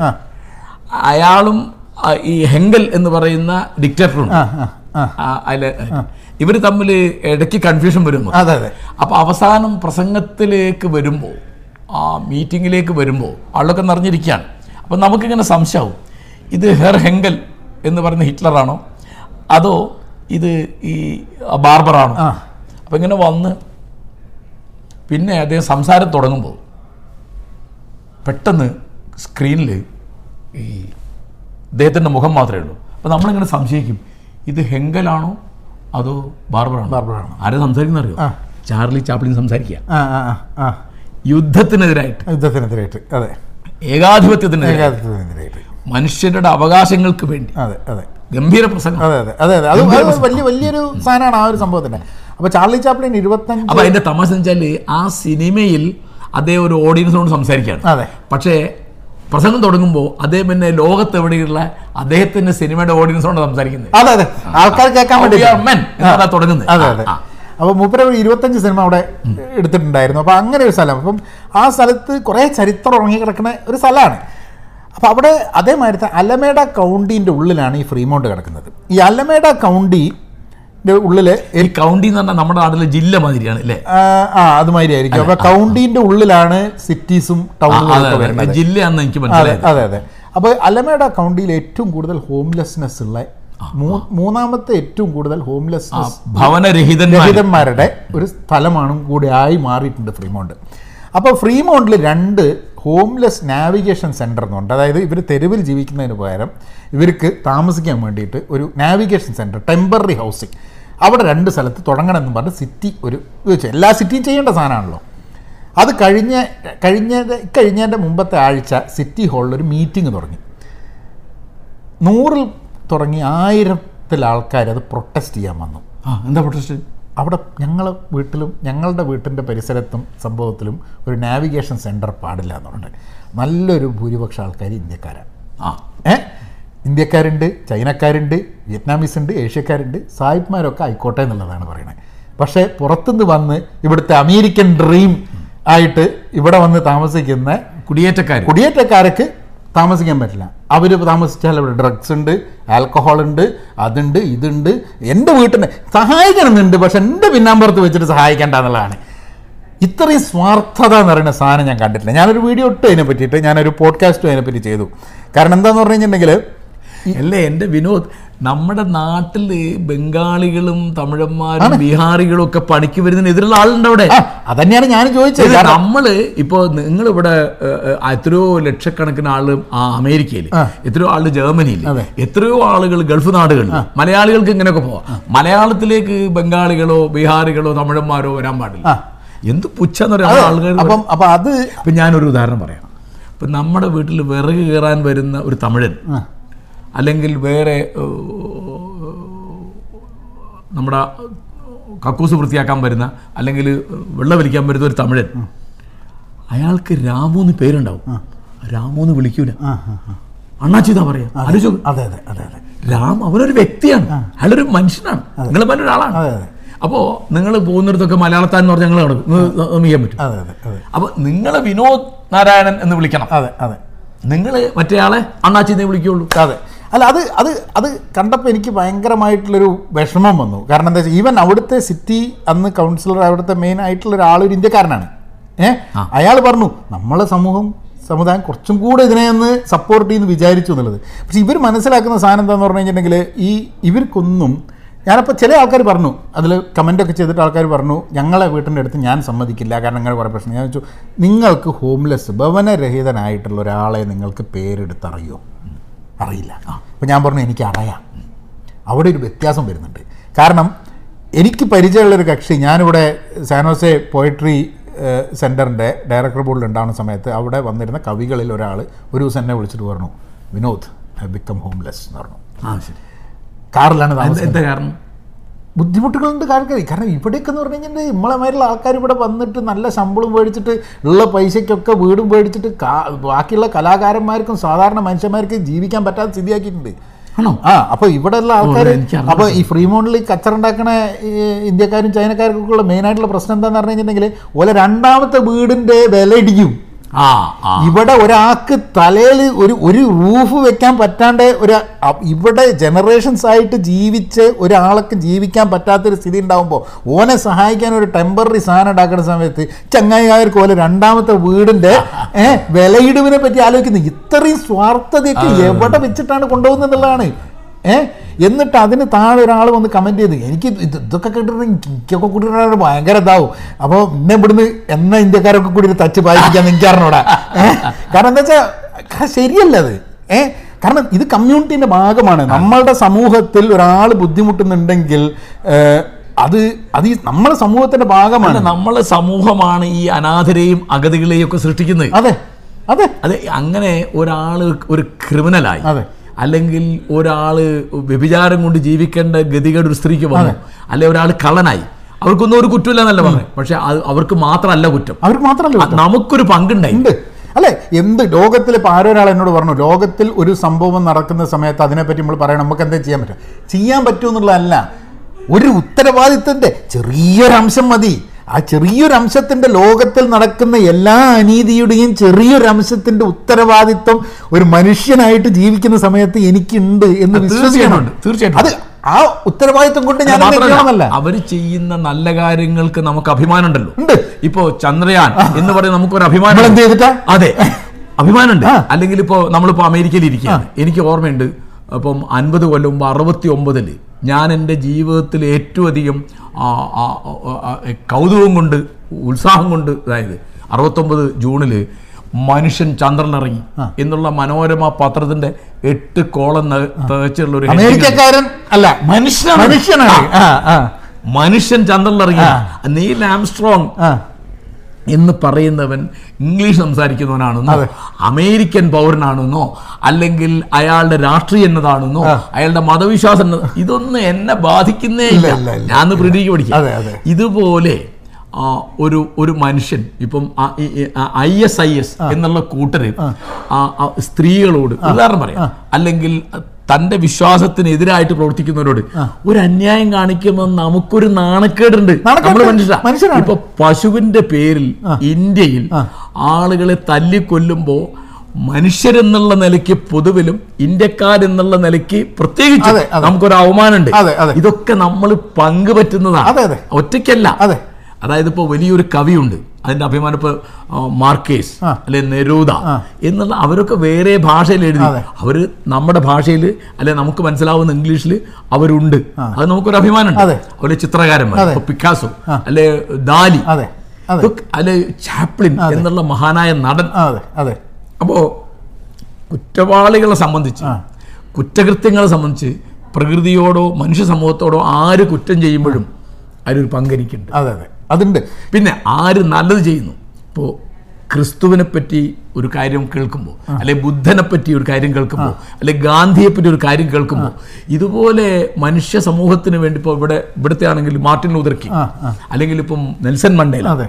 അപ്പൊ ഇതൊക്കെ നമ്മുടെ ഭാഗമാണ് നമ്മൾ അതിന്റെ ഭാഗമാണ്. അതെ, അതെ. അതൊന്നും അന്യമല്ല. അന്യമല്ല. കാരണം നമ്മളിപ്പോ ഇപ്പോഴും സ്ഥിരമായിട്ട് പറയുന്ന I am proud to be a human being നല്ല പറയണം കേട്ടോ. I'm proud to be an American I'm proud to be a Indian I'm proud to be a Malayali. ഇതിപ്പോ ഇമ്പളെന്ത് ചെയ്തിട്ടായി പ്രൗഡ് ആവുന്നത്? ഇതിലൊന്നുമില്ല ഒന്നുമില്ല യാദർശികാതെ വിനോദം ഞാനിപ്പോ കോഴിക്കോടിനെ പറ്റി പറഞ്ഞു. അതെ. നമ്മൾ കോഴിക്കോട്ടുകാരെ അത് നമ്മുടെ തെരഞ്ഞെടുപ്പല്ല. അതെ അല്ല. നമ്മൾ ചൂസ് ചെയ്തല്ല അതെ, അതെ. അപ്പൊ അപ്പൊ അത് പറയുമ്പോൾ ഒരു ഒരു ഒരു മനുഷ്യ മനുഷ്യൻ എന്നുള്ള രീതിയിൽ നമ്മൾ നമ്മൾ ഈ പ്ലാനറ്റിനെ ചെയ്യുന്നത് നമ്മൾ കാടുകളെ ചെയ്യുന്നത് പക്ഷി മൃഗാദികളെ ചെയ്യുന്നത് ഇതിലൊക്കെ എന്തെങ്കിലും തെറ്റായ ഒരു സാധനം ഉണ്ടെങ്കിൽ നല്ലതിന്റെ മാത്രം പങ്ക് പറ്റാൻ വേണ്ടിയിട്ട് നമ്മൾ നിൽക്കില്ല ഒരിക്കലും അല്ല. ഒരിക്കലും അതൊരു രണ്ട് ലോകയുദ്ധങ്ങൾ നടക്കുന്നു. അല്ലെങ്കിൽ സ്റ്റാലിൻ. മുസോളിനി ഹിറ്റ്ലർ പോൾപോട്ട് ഇങ്ങനെ ഒരുപടി ആളുകൾ മനുഷ്യ വംശത്തെ കൊന്നു മുടിക്കാൻ വേണ്ടി രാഷ്ട്രീയത്തിന്റെയോ ദേശീയതയുടെയോ മറ്റെന്തിന്റെയോ പേരിൽ മതത്തിന്റെയോ ജാതിയുടെയോ ഭാഷയുടെയോ പേരിൽ അങ്ങനെ പെരുമാറുന്നുള്ളതിന്റെ അവമാനം നമുക്കുണ്ട്. ഉണ്ട് ഉണ്ട് ഉണ്ട് ഉണ്ട്. ഉണ്ട്. ഇപ്പൊ ബാൽ താക്കറെ എന്ന് പറയുന്ന ആൾ ഇന്ത്യക്കാരനാന്നുള്ളതിൽ നമുക്കൊരു അവമാനമുണ്ട്. ഗാന്ധി ഇന്ത്യക്കാരനാന്നുള്ളതിൽ നിങ്ങൾക്ക് അഭിമാനമുള്ള മാതിരി തന്നെ അതിൽ അവമാനമുണ്ട്. അത് അത് രണ്ടും പക്ഷെ അത് ആൾക്കാർ പറയില്ല പലപ്പോഴും. കാരണം എന്താന്ന് പറയാം അവർക്ക് കണക്ട് ചെയ്യാൻ. ഒരു തെറ്റ് കണ്ടു കഴിഞ്ഞാൽ ഞാൻ അതിലല്ല എന്ന് പറഞ്ഞ് മാറാനാണ് ആൾക്കാർക്ക് താല്പര്യം.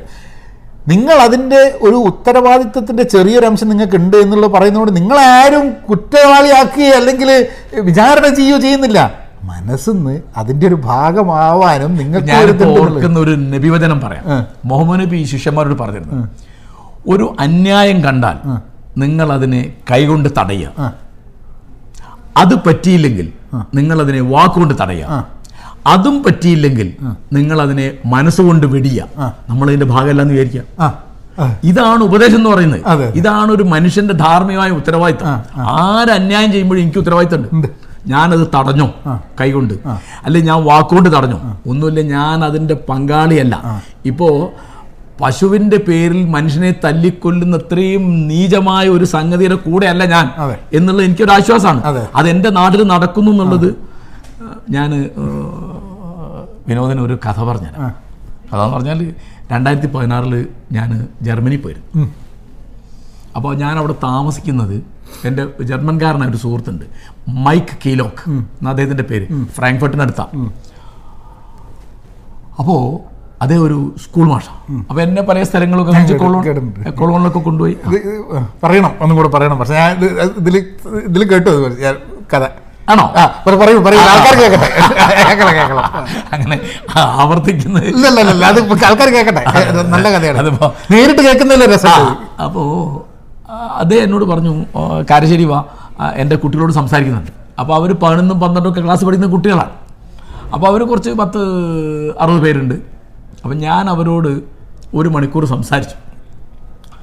സംസാരിച്ചപ്പോൾ അവരാദ്യം എനിക്ക് വലിയ സന്തോഷം തന്നൊരു കാര്യം പിന്നെ അവർ പറഞ്ഞു സർ താങ്കളുടെ പേര് എന്താണ് എന്ന് ഒന്ന് അവിടെ ബോർഡിൽ എഴുതുമെന്ന് ചോദിച്ചു. അപ്പോൾ വലിയ പച്ച ബോർഡാണ് അപ്പോൾ ഞാനതിൽ എന്റെ പേര് എം എൻ കാരശ്ശേരി എന്ന് ഇംഗ്ലീഷിൽ എഴുതി.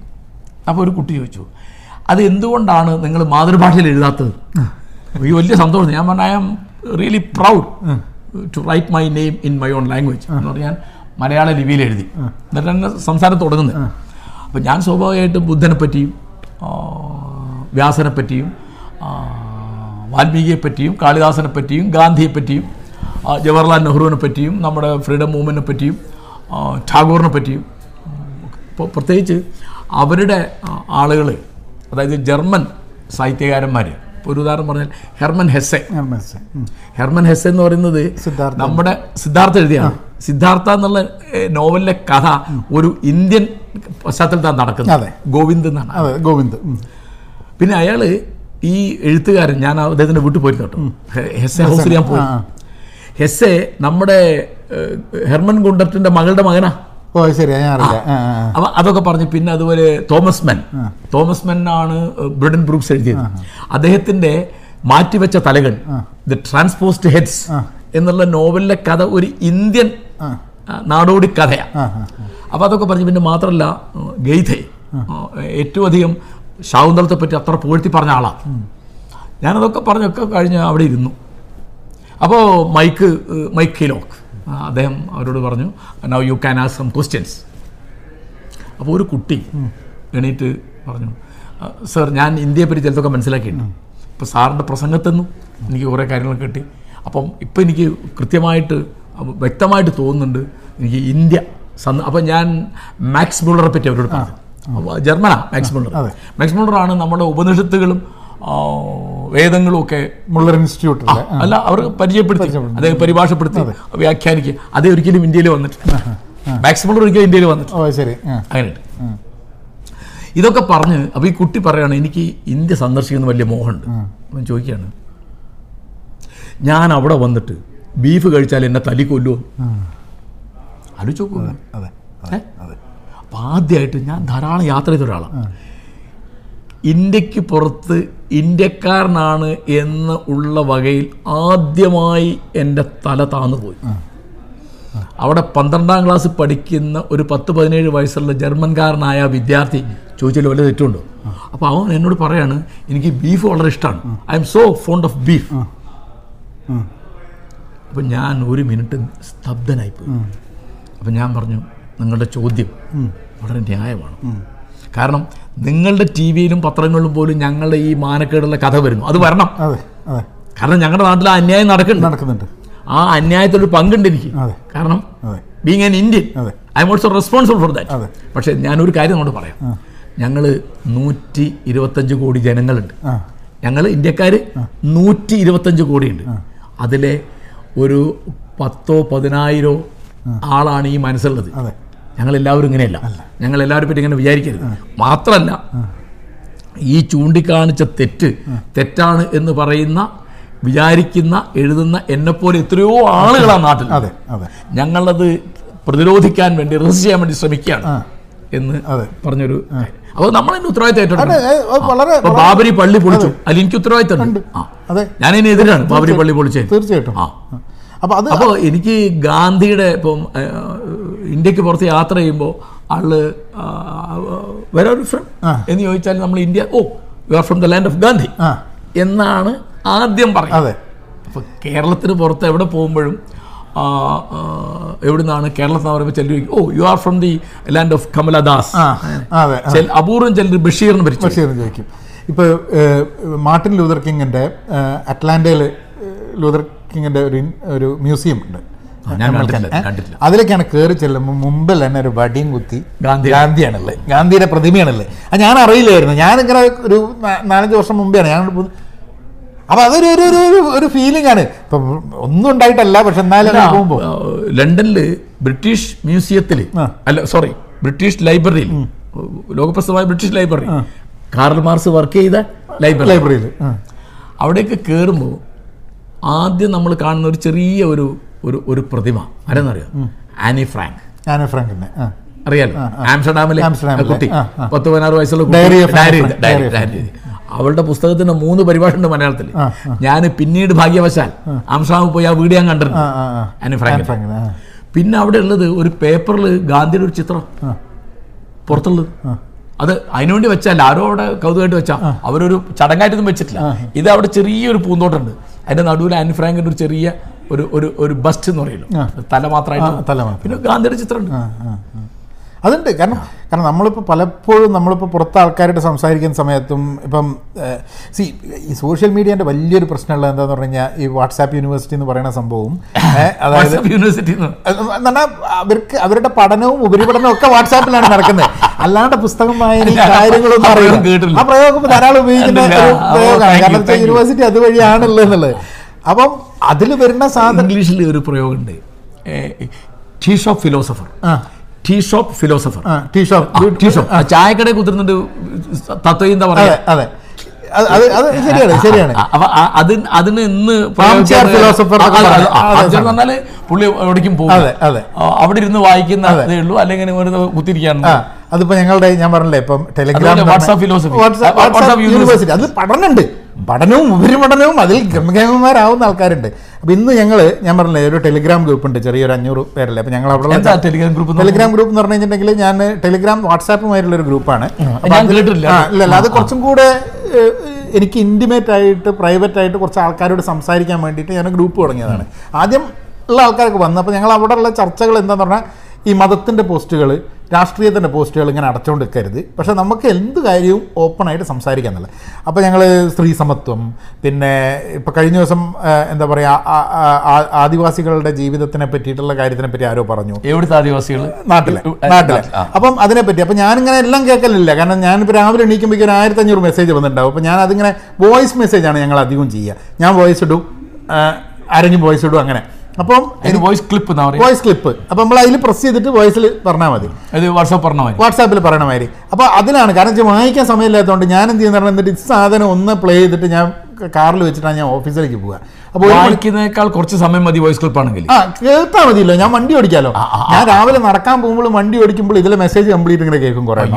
ഏഹ് അപ്പം എനിക്ക് വേറെ റേഡിയോ കേൾക്കുന്നതിന് വേറെ ആൾക്കാർ തമ്മിലുള്ള സൊറവർച്ചിലെ കുറേ ആൾക്കാരുണ്ട്. ഓരോ ഓരോ സ്ഥലത്തു നിന്നുള്ള ആൾക്കാരുണ്ട്. ദുബായിൽ നിന്നുണ്ട് യു എസ് നിന്നുണ്ട്. പല സ്ഥലത്തു നിന്നുള്ള ആൾക്കാർ എല്ലാവരും ഒരു കൂട്ടായ്മയായിട്ട് സാഹോദര്യത്തിന്റെ ഒരു സംസാരം കിടക്കാം അപ്പൊ അതിൽ ദേശീയതയോ മലയാളികളാണ്. മലയാളികളാണ്. മലയാളികളാണ് കാരണം പല നാട്ടിൽ നിന്നുള്ള മലയാളത്തിലാണ്. മലയാളത്തിലാണ് മലയാളത്തിലല്ല ഇംഗ്ലീഷിൽ അതിൽ കുറേ ആൾക്കാർ ഇപ്പം നമ്മൾ അത് പ്രൊമോട്ട് ചെയ്യുന്ന സാധനങ്ങളൊന്നുമില്ല. ആൾക്കാർ കേട്ടറിഞ്ഞ് വരുന്നവർ മാത്രം മതി. പിന്നെ അതിൽ ആൾക്കാർ ഒന്ന് രണ്ട് ആൾക്കാർ ഇന്നൊരു ചങ്ങായി വന്നിട്ട് കുറേ മതത്തിന്റെ ഇട്ട് അപ്പോൾ ആൾക്കാർ പറഞ്ഞു അപ്പോൾ നമ്മൾ പറഞ്ഞ് നിരീക്ഷിക്കാം. ഓൻ ഇതന്നെയാണ് ചെയ്യുന്നുണ്ടെങ്കിൽ അവനെ ഒഴിവാക്കാൻ ആവശ്യമില്ല. നമുക്ക് അങ്ങനത്തെ ആൾക്കാർ ആവശ്യമില്ല. ഇതിൽ മതവിശ്വാസികളുണ്ട് നിരീശ്വരവാദികളുണ്ട് എല്ലാ വിശ്വാസക്കാർക്കും മതവിശ്വാസം ഉണ്ടാവുന്നതും മതവാദി രണ്ട് കാര്യമാണ്. മതമൗലികവാദമാണ് ശരി. ജനാധിപത്യത്തിന്റെ മേലെയാണെന്നൊക്കെ വിചാരിച്ചാൽ പിന്നെ നമുക്ക് അതുകൊണ്ട് ആവശ്യമില്ല വിനോദ്. ഒരാൾ മതം വിശ്വസിക്കുന്നതിന് അനുഷ്ഠിക്കുന്ന നമുക്കൊരു എതിരില്ല പക്ഷേ ഒരാളുടെ പൗരാവകാശം ജനാധിപത്യ അവകാശം എന്ന് പറയുന്ന കാര്യങ്ങൾ വരുമ്പോൾ തീർച്ചയായും. ഒരു ഉദാഹരണം പറഞ്ഞാൽ ഇപ്പം ഞാൻ എപ്പോഴും പറഞ്ഞ കാര്യം മുഖം മൂടുന്ന ഒരു വസ്ത്രമായിട്ട് ഒരു സ്ത്രീ റോഡിൽ നടക്കാൻ പാടുള്ളൂ എന്ന് പറഞ്ഞ് മനുഷ്യത്വ വിരുദ്ധമായ ഒരു കാര്യമാണ്. അത് ഞാനും പറയുന്ന സംഭവമാണ്. കാരണം അതിനോട് എതിർപ്പുള്ള ആൾക്കാരുണ്ട്. ഇപ്പൊ ഞാൻ പറഞ്ഞു എനിക്ക് ബുദ്ധിമുട്ടുണ്ട് ഒരാൾ വരുന്ന സമയത്ത്. നമ്മളെ ബാധിക്കുന്നത് ട്രെയിനിൽ ഇരിക്കുമ്പോ ബസ്സിൽ ഇരിക്കുമ്പോ ഹോട്ടലിൽ ഇരിക്കുമ്പോ ഈ അടുത്തിരിക്കുന്ന ആരാന്നറിയാൻ നമുക്കൊരു അവകാശമില്ലേ അത് നമ്മുടെ സുരക്ഷയെ ബാധിക്കും. ആൾമാറാട്ടത്തിന് സൗകര്യം കൊടുക്കുന്ന ഒരു സാധനം ഇത്. പക്ഷെ അതൊക്കെ നമ്മളെ നാട്ടിൽ ഞാനെന്നോട് വളരുന്ന കാലത്ത് ഇങ്ങനെ ഉണ്ടായിരുന്നില്ല. ഇരുപത് കൊല്ലായിട്ടുള്ളത് തുടങ്ങിയിട്ട്. ഇതിപ്പോ രണ്ടായിരത്തോട് കൂടിയാണ് ഇതിങ്ങനെ ആവുന്നത്. അതെ അതെ. അതിപ്പോൾ അപ്പം ഇതിന്റെ മുകളിലെ ചർച്ചയിൽ അപ്പോൾ ആദിവാസികളുടെ ഇതിൽ അപ്പോൾ രണ്ട് ചർച്ച വന്നു. അപ്പോൾ എന്തിനാണ് നമ്മൾ ആദിവാസികൾ എന്ന് വിളിക്കുന്നത്? വികസനത്തിന്റെ ഭാഗമായിട്ടല്ലേ അപ്പോൾ ഞാൻ എന്റെ ഒരു തോട്ട് ഞാൻ അതിൽ പറഞ്ഞത് എന്താ വെച്ചാൽ ഒന്നാമത് ഈ ഇൻഡിജിനസ് പീപ്പിൾ ഞാൻ ആദിവാസി എന്നുള്ള വാക്കല്ല ഞാൻ ഇൻഡിജിനസ് പീപ്പിൾ എന്നുള്ളതിലാണ്. അത് ഇവിടെയും വളരെ ദേശവാസികൾ ആ അതിപ്പോൾ ഇവിടെ നേറ്റീവ് അമേരിക്കൻസ് ആയാലും ആഫ്രിക്കയിലായാലും ന്യൂസിലാൻഡിലായാലും ഗാന്ധിയേക്കാളും മുൻപേ ഗാന്ധിയേക്കാളും മുൻപേ നോൺ വയലൻസ് മൂവ്മെന്റ് തുടങ്ങിയത് ന്യൂസിലാൻഡിലുള്ള മൗറി വിപ്ലവകാരിയായ തൈത്തി എന്ന് പറഞ്ഞൊരു കക്ഷിയാണ്. മാവ് തൈത്തി എന്ന് പറഞ്ഞിട്ട്. ഞാൻ മനസ്സിലാക്കി മൂപ്പരാണ് ആദ്യമായിട്ട് ഗാന്ധിയാണ് നോൺ വയലൻസ് നമ്മൾ വിചാരിക്കണേ. പക്ഷേ മൗറി വിഭാഗത്തിലുള്ള ന്യൂസിലാൻഡിലെ ന്യൂസിലാൻഡിലെ ഇൻഡിജിനസ് ആൾക്കാരാണ്. അപ്പൊ അല്ല അവരുടെ നോൺ വയലൻസ് എന്നുള്ള ആശയം ബുദ്ധൻ ബുദ്ധനിൽ നിന്നാണ് ക്രിസ്തുവിലുണ്ട് അതെ. ഉറയിലിടുക. ആളെടുത്തവൻ വാളാൽ നശിക്കും എന്നുള്ളതാണ് അഹിംസയുടെ ഏറ്റവും പ്രധാനപ്പെട്ട വാക്യങ്ങളിൽ ഒന്ന്. അത് ശരിയാണ്. ഇത് പൊളിറ്റിക്കൽ പ്രൊട്ടസ്റ്റിന്റെ ഭാഗമായിട്ട് ഒരു ഇൻഡിപെൻഡൻസ് സ്ട്രഗിളിന്റെ പൊളിറ്റിക്കൽ പ്രൊട്ടസ്റ്റിന്റെ ഭാഗമായിട്ട് വന്നിട്ടുള്ള ഒരു സാധനത്തിന്റെ മുകളിലാണ്. അപ്പോൾ ഞാൻ അവരുടെ ഒരു ഗ്രാമത്തിൽ പോയി നിട്ടോ അവിടെ ന്യൂസിലാൻഡിൽ ന്യൂസിലാൻഡിൽ ഈ മൗറി വിഭാഗത്തിൽപ്പെട്ട ആളുകൾ ഞാൻ കണ്ട ആളിലൊക്കെ യൂറോപ്യന്മാരെക്കാൾ ഉയരമുണ്ട് നിറമുണ്ട്. കരുത്തുണ്ട് നല്ല തിളക്കമുള്ള അപ്പൊ അവരുടെ ഗ്രാമം സന്ദർശിക്കണമെങ്കിൽ നിങ്ങൾക്ക് എന്റെ ഓർമ്മ ശരിയാണ് നൂറ്റമ്പത് ഡോളർ കൊടുക്കണം. അപ്പോൾ അവിടെ അവരോട് ഭക്ഷണം കഴിക്കാം അവരുടെ നൃത്തം കാണാം അവരുടെ കലാപരികൾ കാണാം. പിന്നെ അവസാനത്തിൽ നമ്മളും കൂടി ആ കൂടെ ഡാൻസ് ചെയ്യണം. അതെ അതെ. പിന്നെ അറിയോ ഓസ്ട്രേലിയയിൽ ഇപ്പോൾ എല്ലാ പരിപാടിയും തുടങ്ങുമ്പോൾ സർക്കാർ പരിപാടികളും സ്വകാര്യ പരിപാടികളും തുടങ്ങുമ്പോൾ അവിടുത്തെ ആദിവാസികളോട് അബോർജിനീസിന്റെ ആ ചെയ്ത അപരാധങ്ങൾക്ക് മാപ്പ് പറഞ്ഞുകൊണ്ടാണ് തുടങ്ങുന്നത്. അതെ അത് അതായത് നമ്മൾ മലയാളികൾ നടത്തിയപ്പോൾ രണ്ട് കൊല്ലമായിട്ട് രണ്ടായിരത്തി പതിനാറിലും ഞാൻ പോയി രണ്ടായിരത്തി പതിനേഴ് രണ്ടാ അല്ല രണ്ടായിരത്തി പതിനേഴിലും ഞാൻ പോയി രണ്ടായിരത്തി പതിനെട്ടിലും പോയി. ആ. അപ്പോഴൊക്കെ പരിപാടി തുടങ്ങുന്നത് എങ്ങനെയാ? ആദിവാസികളോട് മാപ്പ് പറഞ്ഞു? അതുണ്ട് അത് അത് അപ്പൊ ആലോചിച്ചു വയനാട്ടിൽ ഒരു പരിപാടി തുടങ്ങുമ്പോൾ അവിടുത്തെ ഗിരിജനങ്ങളോട് ആദിവാസികളോട് മാപ്പൊരു തുടങ്ങണ്ടല്ലേ നമ്മൾ? വേണം. മലയാളികൾ വേണം. ഇവിടെയും അത് അല്ലെങ്കിൽ വേണമെന്ന് പറഞ്ഞിട്ടുണ്ട്. മൂന്നാറിൽ. അതെ ഇവിടെയും അത് വേണമെന്ന് പറയുന്നൊരു ഒരു ഇതുണ്ട്. അത്. കാരണം എന്താന്ന് പറഞ്ഞു കഴിഞ്ഞാൽ ഇപ്പം ഞാൻ ഞാനിപ്പോൾ യൂറോപ്പ് പോകുന്നുണ്ട്. ഓഗസ്റ്റിൽ? ഞാൻ ജർമ്മനി ഇറ്റലി ഫ്രാൻസ് പോളണ്ട് ഒക്കെ ആയിട്ടൊന്നും എന്താ ഉദ്ദേശം? ഉദ്ദേശം ഫാമിലി ആയിട്ട് പോകാൻ സുഹൃത്തുണ്ട് അവിടെ. പിന്നെ വിനോദയാത്ര. ആ വിനോദയാത്ര എന്നുള്ളതുണ്ട് പക്ഷെ പേരിനോട് ഒരു ഫാമിലി വിനോദയാത്ര ഉണ്ട്. പക്ഷെ വിനോദിന് ചില താല്പര്യങ്ങളുണ്ട്. അവിടെ ചില കാണണം എന്നുള്ള സാധനങ്ങൾ എനിക്ക് അതിനോടുള്ള ഇതിനകത്ത് ഇടുമല്ലോ അത് ഇതിലുണ്ടോ? ഉണ്ടാവും. അപ്പം അതിലുണ്ട്. അപ്പം അപ്പം അവിടെ മൈക്കിൾ മൂറിന്റെ ഡോക്യുമെന്ററി അവർ പറഞ്ഞ് ചില ജൂതർ താമസിക്കുന്ന തെരുവുകളിൽ എവിടെയത്? അത് എവിടെയാണെന്ന് എനിക്കറിയാം എനിക്കൊന്ന് ചിലപ്പോൾ പോളണ്ടിലോ ഇതായിരിക്കും. എനിക്കിപ്പോൾ ഓർമ്മയില്ല. അവിടെ ചില പേരുകളുണ്ട് ഇത്ര ചില വഴികളിൽ ആ പേരുകൾ എന്താ നോക്കിക്കഴിഞ്ഞാൽ ഇവിടുന്ന് പിടിച്ചു കൊണ്ടുപോയ ജൂതന്മാരുടെ പേരുകളാണ് അവിടെ ഓർമ്മിക്കാൻ. ഇങ്ങനെ ഒരു സംഭവം ഉണ്ടായിരുന്നു? ആ. സ്ഥലത്തിന് ആ പേരിട്ടിരിക്കുക. ആ സ്ഥലത്തിനും അവിടെ എഴുതി വെച്ചിട്ടുണ്ട്. അതായത് ഈ തെരുവിൽ നിന്നും നിരായുധരായ ഇന്നന്ന ആൾക്കാരെ വലിച്ചിറക്കി കൊണ്ടുപോയി ഇതിന്റെ കൊന്നിട്ടുണ്ട്. അങ്ങനെ ഒരു ചരിത്രം കൂടി ഉണ്ട്. അഭിമാനിക്കാനുള്ള ചരിത്രം മാത്രമല്ല ഇങ്ങനെ ഒരു ചരിത്രം കൂടി ഉണ്ടെന്നുള്ളത്. ആ ഒരു ഓർമ്മപ്പെടുത്തൽ ഇവിടെ അമേരിക്കയിലും വേണം എന്നും പറഞ്ഞിട്ടുള്ള കുറെ ആൾക്കാർ സംസാരിക്കുന്നു ശരിയാണ് ശരിയാണ്. ശരിയാ അത്. വളരെ ആവശ്യമാണത് കാരണം കുട്ടികളെ പഠിപ്പിക്കുന്ന സമയത്ത് ഇന്നിപ്പം എന്റെ മകൻ പഠിക്കുന്ന സമയത്ത് മകൾ പഠിക്കുന്ന സമയത്ത് അവരെ സംബന്ധിച്ചിടത്തോളം വളരെ വളരെ ഇമ്പോർട്ടന്റ് ആയിട്ടുള്ള സാധനമാണ് ഈക്വൽ റൈറ്റ്സ് ഇപ്പോൾ നമ്മൾ അബ്രഹാം ലിങ്കണെ പറ്റി നമ്മൾ പറയണം പറയണം. പറയണം. അദ്ദേഹം ഞാൻ ഓർക്കുന്നത് എപ്പോഴും എനിക്ക് ആയിരത്തി എണ്ണൂറ്റി അറുപത്തി അഞ്ചിലാണ് അദ്ദേഹത്തെ വെടിവെച്ച് പോകുന്നത് ഗാന്ധി ജനിക്കുന്നതിന്റെ ഈ നാലു ആയിരത്തി എണ്ണൂറ്റി അറുപത്തൊമ്പതിലെ ഗാന്ധി അതെ. അപ്പൊ ഗാന്ധി ജനിക്കുന്നതിന്റെ ഈ നാലു കൊല്ലം മുമ്പേ ആയിരത്തി എണ്ണൂറ്റി അറുപത്തി ഒന്നിലാണ് എന്റെ ഓർമ്മ അദ്ദേഹം പ്രസിഡന്റ് ആയത്. ആയിരത്തി എണ്ണൂറ്റി അറുപത്തിരണ്ടിലാണ് ഈ അടിമത്തം നിരോധിച്ചുകൊണ്ടുള്ള ബില്ല് വരുന്നത്. നമ്മുടെ ജനാധിപത്യത്തിന് ഏറ്റവും വലിയ സംഭാവന കൊടുത്ത ഒരാളാണ് ലിങ്കൻ. അപ്പോ അത് നമ്മൾ പറയണം. ആ പറഞ്ഞത് ഇതും പറയണം. അതെ ഇതും പറയണം. അപ്പോൾ ഞാൻ ലിങ്കന്റെ കാര്യം പറയുമ്പോൾ ഒരു കാര്യം കൂടെ അതിന്റെ ഇടയിൽ കൂടെ പറയട്ടെ. എന്താണെന്ന് പറഞ്ഞാൽ ഞാൻ ഈ നിരീശ്വരവാദി യുക്തിവാദി ഗ്രൂപ്പുകളിലൊക്കെ നമ്മളെ സോഷ്യൽ മീഡിയയിലൊക്കെ ഉണ്ടായിരുന്നു. ഇന്ന് എന്നെ പുറത്താക്കിയതിന്റെ ഉള്ളൂ നോക്കി കൂടി.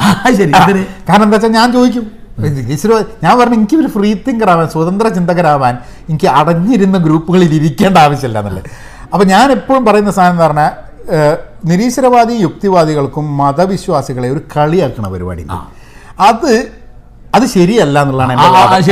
അപ്പൊ ഞാൻ ഇവർ ഭയങ്കര ഇതിന്റെയൊക്കെ പറയുമ്പോൾ ഞാൻ പറയും നിങ്ങൾക്കൊരു കാര്യം അറിയോ? അടിമത്വം അമേരിക്കയിലെ അടിമത്വം ഇല്ലാതാക്കാൻ വേണ്ടി പരിശ്രമിച്ച ആൾക്കാരിൽ ഒരൊറ്റ നിരീശ്വരവാദി ഇല്ല ഏ? വളരെ ഈശ്വരവിശ്വാസിയായിരുന്ന എബ്രഹാം ലിങ്കൻ സ്ലേവറി അബോളിഷ് ചെയ്തു. ലിങ്കൺ വിശ്വാസിയായിരുന്നു. ആ പ്രീസ്റ്റ് ആയിരുന്ന പാതിരിയായിരുന്ന മാർട്ടിൻ ലൂതർ കിങ് ആണ് സിവിൽ റൈറ്റ്സ് മൂവ്മെന്റ് എന്ത് ചെയ്യുന്നു എന്നുള്ളതാണ് എവിടുന്ന് വരുന്നു എന്നുള്ളതല്ല ഇതിന്റെ സാധനം വേണ്ടത്. ഏഹ് പക്ഷെ അത് നമ്മുടെ നാട്ടിലൊക്കെ എന്ന് പറഞ്ഞാൽ എല്ലാ എന്താണെങ്കിൽ ഒരു വിജയം കൈവരിക്കണം ചർച്ചയിലും കാര്യത്തിലൊക്കെ. ആ ഒരു അപ്പൊ അതുകൊണ്ടാണ് ഞാനൊന്ന് മാറി അപ്പൊ ആദിവാസികളുടെ ഇതിന്റെ ഒരു കാര്യം പറയാൻ കാരണം പ്രക്ഷോഭങ്ങളും കാര്യങ്ങളൊക്കെ നാട്ടിൽ നടക്കുന്നുണ്ട്. അപ്പോൾ അതിന്റെ ഭാഗമായിട്ട് എന്തുകൊണ്ടാണ് ഈ ആദിവാസികളുടെ ഈ ഇഷ്യൂസിന്റെ മുകളിൽ വികസനം എന്ന് പറയണേ? എനിക്ക് മാഷിന്റെ മാഷിന്റെ ഒരു തോട്ട് വിചാരിക്കുകയാണ് വികസനം എന്ന് പറയുന്നത് ഒരു ആൾക്കാർക്ക് സ്വതന്ത്രമായി എങ്ങനെ വേണ്ട ജീവിക്കാനുള്ള ഒരു സംവിധാനം ഒരു ഡെമോക്രസിയിൽ വേണം. അത് കാട്ടിൽ താമസിക്കുകയാണെങ്കിലും നഗരത്തിൽ താമസിക്കുകയാണെങ്കിലും. അതേമാതിരി തന്നെ ആദിവാസികളുടെ ഇടയിൽ ഇപ്പോൾ ആയിരം പേരുണ്ടെങ്കിൽ അതിൽ നാല് പേർക്ക് ചിലപ്പോൾ സ്കൂളിൽ പഠിക്കണം എന്നും കാർ ഓടിക്കണം എന്നും അമേരിക്കയിൽ പോകണം എന്നൊക്കെ ആഗ്രഹം ഉണ്ടാവും. അങ്ങനെയുള്ളവർക്ക് ആ ആഗ്രഹവും വേണം. പക്ഷെ ബാക്കി nine hundred and ninety six ആൾക്കാർക്ക് ഈ സംഭവം തന്നെ വേണം. ഇയാൾ ഈ നാല് പേരുടെ വഴിയാണ് ശരിയായ വഴിയെന്ന് ചിന്തിക്കേണ്ട ആവശ്യമില്ലല്ലോ. പക്ഷേ ഒരു നമ്മൾ നമ്മളെ നാട്ടിലെ ലോകത്തിൽ മുഴുവൻ എനിക്ക് എന്റെ കാര്യം ശരിക്കും അറിഞ്ഞൂടാ. ഞാൻ പറഞ്ഞു തരാം എങ്ങനെയാ വേണ്ടതെന്നുള്ളത്. ഏഹ് എന്നെ സമത്വമാക്കി തരാൻ നന്നാക്കി എടുക്കേ ഞാൻ ശരിയാക്കാൻ പറഞ്ഞാ അങ്ങനെ ഒരു- രക്ഷ- രക്ഷാകർതൃത്വം. അതെന്താ? അങ്ങനെയല്ലേ ഇത് വരുന്നത്? അല്ല ഇതിലിപ്പോ യുക്തിവാദികളെ പറ്റി എനിക്കുള്ള ഒരു വലിയ പരാതി എന്താന്ന് വിചാരിച്ചാൽ അവരുടെ വിചാരം അവർക്ക് മാത്രമേ ബുദ്ധിയുള്ളൂ. അല്ല അതായത് ഞാൻ ഉദാഹരണം പറയപ്പോ ആ, ഒരാളുടെ ബുദ്ധിയുടെ ലക്ഷണമാണോ നിരീശ്വരവാദം? ഒരിക്കലും അല്ല. അത് അയാളുടെ ഒരു മനോഭാവമാണ്. അതെ, അതെ. ഞാനതിനെ നിലപാട്. ഞാനതിനെ മാനിക്കുന്നു. അതെ അതെ. ഞാൻ അപ്പം അയാളുടെ മനോഭാവം അനുസരിച്ച് ഈ കാണുന്നതൊക്കെ ഈശ്വരൻ ഉണ്ട് എന്നതിന് എങ്ങനെയാണോ ആസ്തികവാദിക്ക് തെളിവായിരിക്കുന്നത്. അതുപോലെ ഈ കാണുന്നതൊക്കെ ഈശ്വരൻ ഇല്ല എന്നതിലേക്ക് തെളിവായിട്ടാണ് നാസ്തികവാദി എടുക്കുന്നത്. അതെ അതെ. അതെ. അപ്പോൾ ലോകത്തിന് സംഭാവന കൊടുത്തപ്പോൾ എന്റെ അറിവ് ശരിയാണെങ്കിൽ മനുഷ്യവംശത്തിലെ ഏറ്റവും ബുദ്ധിമാനായ മനുഷ്യന്റെ പേര് ആൽബർട്ട് ഐൻസ്റ്റൈൻ എന്നാണ്. അദ്ദേഹം ഈശ്വരൻ ഉണ്ട് വിചാരിച്ച ആളാ. ആണോ? ആണ്. എനിക്ക് അറിഞ്ഞൂടാ അങ്ങനെ അങ്ങനെ പക്ഷേ അത് ഞാൻ നിരീശ്വരവാദികളും ഈശ്വരവിശ്വാസിയും കൂടിയുള്ള ചർച്ചകളിൽ ഐൻസ്റ്റീൻ നിരീ ഈശ്വരവിശ്വാസിയാണ് എന്ന് പറയുന്നുണ്ട് എന്ന് പറഞ്ഞിട്ടുണ്ട്. പക്ഷെ ഞാൻ എവിടെ അത് കണ്ടിട്ടില്ല കേട്ടോ. കേട്ടിട്ടില്ല. ഒരു- ചെറിയ തെളിവ് നാൽപ്പത്തി എട്ട് നാൽപ്പത്തിയെട്ട് മാർച്ചിലാണ് ഇസ്രായേൽ രാഷ്ട്രം ഉണ്ടായത്. അവരെന്താ ചെയ്തതെന്നറിയാം? അതിന്റെ പ്രസിഡന്റ് ആകാൻ വേണ്ടി അല്ല പ്രൈം മിനിസ്റ്റർ ആകാൻ വേണ്ടി ഐൻസ്റ്റൈനെ ക്ഷണിച്ചു. അദ്ദേഹം പറഞ്ഞു പറ്റില്ല. എനിക്ക് എന്റെ റിസർച്ചാണ് പ്രധാനം എന്ന് പറഞ്ഞു. അപ്പോൾ നിരീശ്വരവാദി നിർമ്മതവാദിയായ ഒരാളെ ഇസ്രായേൽ രാഷ്ട്രത്തിന്റെ പ്രധാനമന്ത്രിയാണ് ക്ഷണിക്കുമല്ലോ. പക്ഷെ അത് അത് അത് അത് നമുക്ക് നിഗമനം ചെയ്യാൻ പറ്റും. അതുകൊണ്ടാണ് അങ്ങനെ അല്ല ഒരു ഇപ്പോൾ അന്ന് തന്നെ വലിയ പരാതിയായിരുന്നില്ലേ? ജവഹർലാൽ നെഹ്റു ഇന്ത്യയുടെ പ്രധാനമന്ത്രിയായപ്പോൾ അദ്ദേഹത്തിന് ദൈവമതമില്ല എന്നുള്ളത്. ഇത് മതത്തിന് വേണ്ടി ഉണ്ടാവുന്ന രണ്ടാമത്തെ രാഷ്ട്രമാണ് ഇസ്രായേൽ അതെ അതെ ആദ്യത്തെ രാഷ്ട്രം പാകിസ്ഥാൻ. അതെ, അതെ. നാൽപ്പത്തി ഏഴ് ആഗസ്റ്റ് പതിനാലാം തീയതി. രണ്ടാമത്തെ രാഷ്ട്രം ഇസ്രായേലാണ്. ഇസ്രായേലാണ്. അപ്പോൾ ദൈവവും മതവും ഇല്ല. അതിനെ പൂർണമായി നിരാകരിക്കുന്ന ഒരാളെ അതിന്റെ പ്രധാനമന്ത്രി ആക്കില്ല പിന്നെ ഞാൻ കേട്ടൊരു തമാശ പറയാം. ഇപ്പോൾ ഇവർ ഇതൊന്നും ചർച്ച ചെയ്യുന്ന ആളുകളല്ല. ഇപ്പോൾ അടുത്ത കാലത്തുള്ള സ്റ്റീഫൻ ഹോക്കിൻസ് അദ്ദേഹം ദൈവമില്ല എന്ന് വിചാരിച്ച ആളാണ് അപ്പോൾ അനവധി കണ്ടുപിടുത്തങ്ങൾ നടത്തിയ മഹാബുദ്ധിമാനായ ഒരാളാണല്ലോ എഡിസൺ. അല്ലേ? എഡിസണെ എഡിസനെ പറ്റി ഒരു കഥയുണ്ട്. തോമസ് ആൽവ എഡിസൺ ഇങ്ങനെ ഒരു ബസ്സിൽ പോകുമ്പോൾ അദ്ദേഹം ബൈബിൾ വായിക്കുകയാണ്. അപ്പോൾ അടുത്തുള്ളൊരു ചെറുപ്പക്കാരൻ ചോദിച്ചു ലൂയി പാസ്റ്റർ അല്ലേ അല്ലല്ല. എഡിസന്റെ ഞാൻ കേട്ടത്. അങ്ങനെ കഥ ഉണ്ടോ എനിക്ക് അറിയില്ല ഞാൻ ലൂയി പാസ്റ്ററിന്റെ വെച്ചിട്ട് ഞാനൊരു കഥ കേട്ടിട്ടുണ്ട് പണ്ട് ഇങ്ങനെ അതെന്താ കഥ എനിക്ക് അറിയാം നിങ്ങൾ എന്താ നിങ്ങൾ ആരാന്നറിയാണ്ട ചോദിക്കുകയാണ് അല്ല അ- അപ്പൊ എഡിസൺ ഇതാണ് വായിക്കുന്നത്. ഇപ്പൊ ലൂയി പാസ്റ്റർ നിങ്ങൾ പറയുന്നത് പേപ്പട്ടി വിഷത്തിന് പേപ്പട്ടി വാക്സിൻ കണ്ടുപിടിച്ച ലൂയി പാസ്റ്റർ. അപ്പോ ആ ടോം കുറച്ച് വെള്ളം എനിക്ക് തന്നെ. വെള്ളം നല്ലതാണ്. ഞാൻ എനിക്ക് നേരത്തെ തന്ന ചായ ഉണ്ട് ഞാൻ അങ്ങനെ അപ്പോ വയ്യാണ്ടേ വയ്യാണ്ടേ ആവുവേ. അപ്പോ എഡിസൺ ഈ ബൈബിൾ വായിച്ചുകൊണ്ടിരിക്കും മറ്റേ ചെറുപ്പക്കാർ ഇതൊന്നും വായിക്കരുത്. അതെന്താ? അത് നമ്മുടെ യുക്തി വളരൂല നമ്മുടെ ചിന്ത വളരൂല നമുക്ക് ശാസ്ത്രീയ ബോധം ഉണ്ടാവില്ല എന്നൊക്കെ പറഞ്ഞ്. അങ്ങനെ ഒക്കെ കഴിഞ്ഞ് ഇങ്ങനെ തർക്കിച്ച് കുറേ എത്തിയപ്പോൾ കുറേ ദൂരമായപ്പോൾ ഈ വൃദ്ധനോട് ഈ ചെറുപ്പക്കാരനൊരു താല്പര്യം തോന്നി. അപ്പോൾ നിങ്ങൾ എവിടെയാണ് എന്താ ഏതാ എന്നൊക്കെ ചോദിച്ചപ്പോഴാണ് തോമസ് ആൽവോ എഡിസൺ ആണിതെന്ന് മനസ്സിലാവുന്നത്. മനസ്സിലാവുന്നത്. അതെ അതെ. ഞാൻ പറഞ്ഞത് നിങ്ങൾക്ക് നിങ്ങളുടെ മഹത്വത്തിന്റെ തെളിവ് നിങ്ങൾ ആസ്തികവാദിയാണോ നാസ്തികവാദിയാണോ സന്ദേഹവാദിയാണോ എന്നുള്ള അല്ല. അല്ല. ഇതാണ് എന്റെ പ്രശ്നം. വളരെ ശരിയാണ് വളരെ ശരിയാണ്. ഞാൻ ഒരു സന്ദേഹവാദിയാണ്. എന്താ സന്ദേഹവാദം എന്ന് പറഞ്ഞാൽ ദൈവം ഉണ്ട് ആ ദൈവമുണ്ട് എന്നും ഭക്തി ആവശ്യമുണ്ട് എന്നും മതാചാരങ്ങൾ വേണമെന്നും ഇരുപത്തിരണ്ട് വയസ്സ് വരെ എം എ വരെ വിചാരിച്ച ഒരാളാണ് ഞാൻ. ഇരുപത്തിരണ്ട് ഒരു കാര്യമില്ലാതെ എനിക്ക് എന്റെ വളരെ സ്വാഭാവികമായി എന്റെ ഈ മതാനുഷ്ഠാനങ്ങളൊക്കെ കുറഞ്ഞു. അങ്ങനെ കുറച്ച് കഴിഞ്ഞപ്പോൾ ഞാൻ എങ്ങനെ വായിച്ചിട്ടും പഠിച്ചിട്ടും ആലോചിച്ചിട്ട് എനിക്കിത് മനസ്സിലാവുന്നില്ല. എന്ത്? മതത്തിന്റെ അറിയാൻ പറ്റുന്നില്ല. അറിയാൻ പറ്റുന്നില്ല. അപ്പോൾ യുക്തിവാദികൾ പറയാ ദൈവമില്ല എന്ന് പറയാൻ പേടിച്ചിട്ടാണ്. ഞാൻ സന്ദേഹവാദിയാണെന്ന് പറയുന്നത്. ആലോചിച്ച് നോക്കൂ. അപ്പൊ എന്താ വെച്ചാൽ അവർ മഹാധീരന്മാരും. അതായത് ഇപ്പോ യുക്തിവാദത്തിന്റെ പേരിൽ കേരളത്തിൽ ആരും ആരും കൊന്നിട്ടില്ല. ഇല്ല മതവിമർശകനായ വകയിൽ ചേങ്ങനൂരിനെ കൊന്നു. ശരിയാണോ? അപ്പൊ ദൈവമില്ല എന്ന് പറഞ്ഞാൽ മതവാദികൾക്ക് മറുപടി വളരെ യുക്തിവാദി ആയതിന്റെ പേരിൽ കേരളത്തിൽ ഉണ്ടായില്ല പോണ്ടിച്ചേരി ദാബോൽക്കർക്കൊന്നും അങ്ങനെ കേരളത്തിലെ കാര്യമാണ്? കേരളത്തിലില്ല. കേരളത്തിൽ ഞാൻ കേട്ടിട്ടില്ല. ഞാൻ അറിയില്ല ഇപ്പം നമ്മുടെ പവനൊക്കെ അടിച്ചോടിച്ചൊക്കെ സംഭവങ്ങൾ. അപ്പോൾ ഞാൻ പറയുന്നത് യുക്തിവാദികളുടെ ഒരു പ്രശ്നം ഈ മതം വിശ്വസിക്കുന്ന ഒരാളാണ്. ഇപ്പോൾ ബുദ്ധൻ ദൈവമുണ്ടോ ഇല്ലേ എന്ന് എന്ന് തനിക്ക് അറിയില്ല എന്നാ പറഞ്ഞു എനിക്ക് എനിക്കറിയില്ല. അതേ സന്ദേഹവാദി. പക്ഷെ അതിൽ അതിൽ അതിലൊരു ദൈവം എന്നുള്ള കോൺസെപ്റ്റ് ഇല്ലല്ലോ അല്ലേ? ഇല്ല. പുനർജന്മത്തിന്റെ കോൺസെപ്റ്റ് ഇല്ല പുനർജന്മമില്ല ഇല്ല. ആ. അനാത്മവാദിയാണ് ബുദ്ധൻ. ബുദ്ധൻ ആത്മാവില്ല. ബുദ്ധന് പുനർജന്മങ്ങളില്ല. ബുദ്ധന് ദൈവമില്ല. അദ്ദേഹം പറഞ്ഞത് എല്ലാവരും ബുദ്ധനാണ്. അല്ല അതൊക്കെ പിന്നീട് ഇവർ ബുദ്ധൻ ഒന്ന് ഇന്ത്യയിൽ ആദ്യമായിട്ടാണ് കാര്യകാരണ ബന്ധമാണ് ഏറ്റവും പ്രധാനം എന്ന് പറയുന്ന ഒരാളുടെ വന്ന് അയാളുടെ പേര് ബുദ്ധൻ. കാര്യകാരണ ബന്ധമുണ്ട്. അപ്പൊ അദ്ദേഹം ഒരു ഭിക്ഷുവായിട്ട് ജീവിച്ചു. എന്താ കാരണം? അഹങ്കാരം ഇല്ലാതാക്കാനുള്ള വഴി അതാണ്. പിന്നെ അതേ ആളോട് സംസാരിക്കുകയാണ്. അദ്ദേഹം അവർ പണിക്ക് പോകാൻ നിവൃത്തിയില്ല.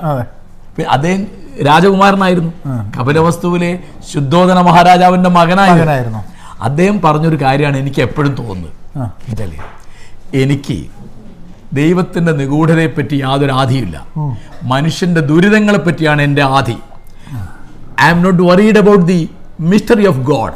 I am worried about the miseries of man അതെ. അപ്പൊ ദൈവം ഉണ്ടോ അല്ലെ ദൈവം ഉണ്ടായാലും എനിക്ക് അറിയില്ല അല്ലെങ്കിൽ അറിയില്ല അത് അത് പലപ്പോഴും ഞാൻ അപ്പൊ മനുഷ്യന്റെ കാര്യങ്ങൾ പറയുമ്പോൾ ഏറ്റവും പ്രധാനം ദൈവം ഉണ്ടോ ഇല്ലെന്ന് സ്ഥാപിച്ചിട്ടാണ് ബാക്കി വർത്താനം പറയുന്നത് വർത്താനം പറയാൻ അല്ല അത് പറ്റില്ല അത് പറ്റില്ല. അത് വളരെ ശരിയാണ്. ഞാൻ ഉദാഹരണം പറഞ്ഞുതരാം. കേരളത്തിലെ ഏറ്റവും പ്രധാനപ്പെട്ട യുക്തിവാദിയായിട്ട് ഞാൻ കാണുന്നത് സഹോദരൻ അയ്യപ്പനെ ജാതി വേണ്ട മതം വേണ്ട ദൈവം വേണ്ട മനുഷ്യൻ എന്നാണ് അദ്ദേഹം പക്ഷെ അദ്ദേഹം നാരായണ ഗുരുവിന്റെ കൂടെയാണ് ജോലി ചെയ്തത്. അദ്ദേഹം നാരായണ അപ്പോൾ എന്താണ്? ഇപ്പോൾ ഈ ചില യുക്തിവാദികൾ പറയുന്നുണ്ട് നാരായണ ഗുരു എന്താ ചെയ്തത്? ഓ ഈഴവ ശിവനെ പ്രതിഷ്ഠിച്ചു. അവർ പറയണം. എന്താ? അത് ഇടത്തെ കാലിലും മന്ത് വലത്തെ കാലിലാക്കിയതല്ല ഒരു വ്യത്യാസമില്ല അപ്പൊ നാരായണ ഗുരു ചെയ്ത പണികളുടെ ഒക്കെ മഹത്വം എന്താണ്? അല്ലെ ഗാന്ധി എടുത്ത പണിയുടെ മഹത്വം എന്താണ്? എന്ന് ഇപ്പോ നാരായണ ഗുരു അദ്വൈതിയാണ്. ഗാന്ധി ഞാൻ ദൈവവിശ്വാസിയാന്ന് പറയും. ഗാന്ധി പറയുന്ന ദൈവം ഇവർ പറയുന്ന ദൈവം വളരെ വ്യത്യാസം. ഞാൻ ഒരു ഉദാഹരണം പറയാം. ഗാന്ധി ലണ്ടനിൽ പഠിക്കുന്ന കാലത്ത് അവിടുത്തെ വളരെ പ്രസിദ്ധനായ ഒരു യുക്തിവാദി മരിച്ചുപോയി. അദ്ദേഹത്തിന്റെ പേര് ഞാൻ പറഞ്ഞു ആ. ശവസംസ്കാര ചടങ്ങിൽ ഗാന്ധി പങ്കെടുത്തു. വളരെ കൊല്ലം കഴിഞ്ഞിട്ട് ഒരു ജേർണലിസ്റ്റ് ഇത് കണ്ടെത്തി. ഗാന്ധി അവിടെ പഠിക്കുമ്പോൾ ഈ ശവസംസ്കാര ചടങ്ങിൽ സിമട്രിയിൽ സെമിത്തേരിയിൽ ഗാന്ധി പോയിട്ടുണ്ട്. അപ്പോൾ അയാൾ വന്ന് ചോദിച്ചു താങ്കൾ ഇങ്ങനെ പോയി എന്ന് ഞാൻ മനസ്സിലാക്കുന്നത് ശരിയാണ്. ഗാന്ധി പറഞ്ഞു ശരിയാണ്. എന്താ പോകാൻ കാരണം? അപ്പോൾ ഗാന്ധി പറയാണ് ദൈവത്തിന്റെ സ്ഥാനത്ത് യുക്തിയെ പ്രതിഷ്ഠിച്ച ആളാണ് അദ്ദേഹം. ഞാൻ അതുകൊണ്ട് പോയതാണ് ജാതി വേണ്ട മതം വേണ്ട ദൈവം വേണ്ട മനുഷ്യന് എന്ന് അയ്യപ്പൻ മാഷ് പ്രസംഗിക്കുന്നുണ്ട്. അതുകൊണ്ട് സ്വാമികൾ ഒന്ന് അയ്യപ്പൻ മാഷോട് പറയണം. അങ്ങനെ പ്രസംഗിക്കരുത്. അപ്പോൾ നാരായണൂർ ചോദിച്ചു എന്താ അയ്യപ്പ മാഷ് പറഞ്ഞത്? അല്ല അത് സ്വാമികൾ ഒരു ജാതി ഒരു മതം ഒരു ദൈവം മനുഷ്യനാണ് പറഞ്ഞത്. അതെ. അയ്യപ്പ മാഷ് പറഞ്ഞ ജാതി വേണ്ട മതം വേണ്ട ദൈവം വേണ്ട മനുഷ്യനാണ് അപ്പോൾ നരനൂര് പറയണം നാം പറയുന്നതും അയ്യപ്പ മാഷ് പറയുന്നതും ഒന്ന് തന്നെയാണ്. ഒന്നാണല്ലോ. ഇത് തിരിയണം. ആ. ഇത് തിരിയാനുള്ള യുക്തി അതെന്താ നമ്മൾ ആൾക്കാർ ഒരു സൈഡിൽ നിന്ന് പോയിട്ട് ഇത് അതായത് ഇങ്ങനെ ഒരു തൂണിന്റെ മുകളിൽ ചാരിയിട്ട് നിൽക്കാൻ പറ്റുള്ളൂ എന്നെങ്കിലും മനുഷ്യന്മാർക്കുള്ള പ്രശ്നം? ഒന്നെങ്കിൽ ഈ യുക്തിവാദി നിരീശ്വരവാദി എന്തെങ്കിലും ഒരു തൂണ് പിടിക്കണം. നമ്മൾ എനിക്കെന്താ ചെയ്തതെന്ന് വെച്ചാൽ ഒരാൾ പാരമ്പര്യം മാനിച്ചിട്ടോ ജീവിത സാഹചര്യം കൊണ്ടോ ഒക്കെ ഒരാൾ ദൈവത്തിൽ വിശ്വസിക്കുന്നു. ആ. ദൈവത്തിൽ വിശ്വസിക്കുന്നതോടുകൂടി അയാൾ ഒരു മൂല്യമില്ലാത്ത ഒരാളായി മാറുക എന്ന് പറഞ്ഞാൽ നിങ്ങൾക്ക് പിന്നെ ആരിവിടെ മാനിക്കാൻ പറ്റും? ക്രിസ്തുവിന്റെ കോൺട്രിബ്യൂഷനുകൾ എന്ത് ചെയ്യും? അതെ അതെ. ശരിയാണ് ശരിയാണ്. അപ്പോ ബുദ്ധൻ ഒരു മതം ഉണ്ടാക്കിയിട്ടില്ല. ക്രിസ്തു ഒരു മതം ഉണ്ടാക്കിയിട്ടില്ല. മതം ഉണ്ടാക്കിയത് ആൾക്കാരാണ്. പിന്നീട്. അതെ. പിന്നെ ആൾക്കാർ ആ ഒരു ചർച്ച ഒരിക്കലും ഇപ്പൊ ഞാൻ ഞാൻ എന്റെ വളരെ ചുരുങ്ങിയ ഒരു ഒന്നര വർഷത്തിൽ ഉണ്ടായിരുന്ന ആ ഗ്രൂപ്പിൽ അതോടുകൂടി ഞാൻ ഒഴിവായി അതിന്റെ ഉള്ളത് ആ സമയത്താണ് നമ്മൾ അവരോട് ചർച്ച ചെയ്യുന്നത്. കാരണം വെച്ചാൽ ഞാൻ അവിടുത്തെ ഈ കേരളത്തിലുള്ള യുക്തിവാദികളും ഇപ്പൊ ഞാൻ ഞാൻ പറഞ്ഞുതരാം വിനോദ്. ഇപ്പോ എന്താണ് പ്രശ്നം? ഞാനൊരു ലളിതമായിട്ടാണ് കാണുന്നത്. പൗരോഹിത്യത്തെ എതിർക്കുക എന്നുള്ള നമ്മുടെ പണി. അതെ. അത് ക്രിസ്ത്യൻ പൗരോഹിത്യാണെങ്കിലും മുസ്ലിം പൗരോഹിത്യാണെങ്കിലും യഹൂദ പൗരോഹിത്യാണെങ്കിലും ഹിന്ദു പൗരോഹിത്യാണെങ്കിലും ഒക്കെ അതെ. കാരണം ഈ വിശ്വാസികളെ ചൂഷണം ചെയ്യുന്ന പണി അതെ. ദൈവം ഉണ്ടായിരുന്നില്ലെങ്കിലും ദൈവം അല്ലല്ലോ എടുക്കുന്നത്. എടുക്കുന്ന ഇവനാ. അതെ അതെ അതെ. അപ്പൊ ഇവനെ ആ പിടികൂടുന്നത് ആലോചിച്ച് നോക്കൂ കേരളത്തിൽ ഇപ്പൊ ആധുനിക കാലത്ത് കേരളത്തിലുണ്ടായ ചേകനൂർ സമരം അഭയ കേസിന്റെ സമരം സത്നാം സിംഗിന്റെ കേസിന്റെ സമരം. നമ്മുടെ യുക്തിവാദയിൽ എന്ത് റോളാണ് എടുത്തത്? നിർത്തില്ലേ? ഒന്നും എടുത്തില്ല ഞാൻ പറഞ്ഞില്ല. പക്ഷെ അവർക്ക് പ്രമുഖമായ ചർച്ച ചെയ്തിട്ടുണ്ട്, ചർച്ച ഉദാഹരണം ഒരു കലാനാഥൻ മാഷ്. അല്ല ചർച്ച ചെയ്തിട്ടുണ്ട്. പക്ഷെ എന്താ പറഞ്ഞാൽ അതിന്റെ മുകളിൽ അതാ. ആ ഒരു മൂവ്മെന്റ് ആയിട്ട്. ഞാൻ പറയാം. ഇപ്പോ ഫ്രാങ്കോ മുളയ്ക്കലിനെതിരായ സമരം. ആ. സമരത്തിന്റെ മുന്നിൽ നിന്ന് പോരാടുകയാണ് ഇവർ വേണ്ടത്. അത് ദൈവം ഉണ്ടായാലും ഇല്ലെങ്കിലും ഫ്രാങ്കോ മുളക്കലിനെ അറസ്റ്റ് ചെയ്യണം എന്നാണ് നമുക്ക് പറയാനുള്ളത്. ദൈവം അല്ലാതെ തീരുമാനമായിട്ട് മറ്റു വർത്താനം വരുള്ളൂ എന്ന് പറഞ്ഞാൽ എന്താ ചെയ്യാം? ശരി. അല്ല അത് അത് ഇത് ഞാനൊരു തമാശ പറഞ്ഞു നിങ്ങൾ നല്ലോണം അറിയായിരിക്കും നിലമ്പൂർ ബാലന് നമ്മൾ വളരെ അടുപ്പായി. പുള്ളി സിനിമയിലും നാടകത്തിലും എന്റെ ഏട്ടന്റെ വലിയ ഫ്രണ്ടാണ് സലാം കാരിശയുടെ വലിയ ഫ്രണ്ടാണ് ബാലേട്ടൻ. അപ്പം ഞങ്ങൾക്ക് ബാലേട്ടൻ വിളിക്കുക. അപ്പം ഞാനോട്ട് വളരെ അടുപ്പാണ്. ബാലേട്ടൻ ഒരു സെന്നോട് പറഞ്ഞു എടോ ഈ യുക്തിവാദികളെ ആ തല്ലേണ്ടത്. എന്താ പലട്ടാ? എടോ ഇല്ലാത്ത ഒരു ചരക്കാ ദൈവം. ഇല്ലാത്ത ഒന്ന് ഉണ്ട് എന്ന് പറയാൻ ആൾ വേണം. ഇല്ലാത്ത ഒന്ന് ഇല്ല എന്ന് പറയാൻ ആൾ വേണം. ഓരല്ലേ തല്ലണ്ട്? ബാലന്റെ കമ്മ്യൂണിസ്റ്റ് ആണ് ശരിയാ. ബാലൻ കമ്മ്യൂണിസ്റ്റാണ്. യുക്തിവാദിയാണ് നിരീശ്വരവാദിയാണ്.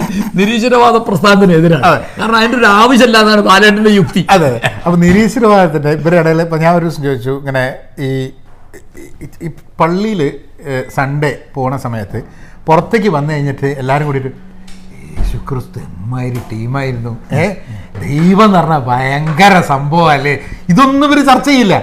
പക്ഷെ പിന്നെ നിരീശ്വരവാദം എന്തിനാ ഉണ്ടോ ദൈവം? ആ ചർച്ചയിലേക്ക് വരുന്നത്. അപ്പോൾ എന്നെ സംബന്ധിച്ചിടത്തോളം ഞാൻ നോക്കുന്നത് ഒരു നിലപാട് എന്നുള്ളതാണ് ഒരു സ്റ്റാൻഡാണ്.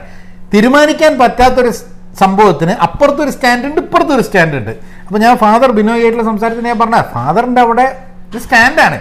ഫാദർ സത്യമാണ് എന്ന് പറയുമ്പോൾ ഞാൻ സത്യമാണെന്ന് പറയുമ്പോൾ പ്രശ്നമുണ്ട്. ഇത് രണ്ടൊരു സ്റ്റാൻഡ് മാത്രം എടുക്കാൻ നമുക്ക് പറ്റില്ല ഞാൻ ഇവർക്ക് ഒരു റോളും ഇല്ലെന്ന് ഞാൻ പറയുന്നില്ല. ഇപ്പൊ സഹോദരൻ അയ്യപ്പന്റെ സഹോദര പ്രസ്ഥാനം സഹോദരൻ ഞാനിപ്പോ ഒരു റോളില്ല എന്ന് പറഞ്ഞില്ല ഇല്ല അല്ല, അങ്ങനെ ഞാൻ.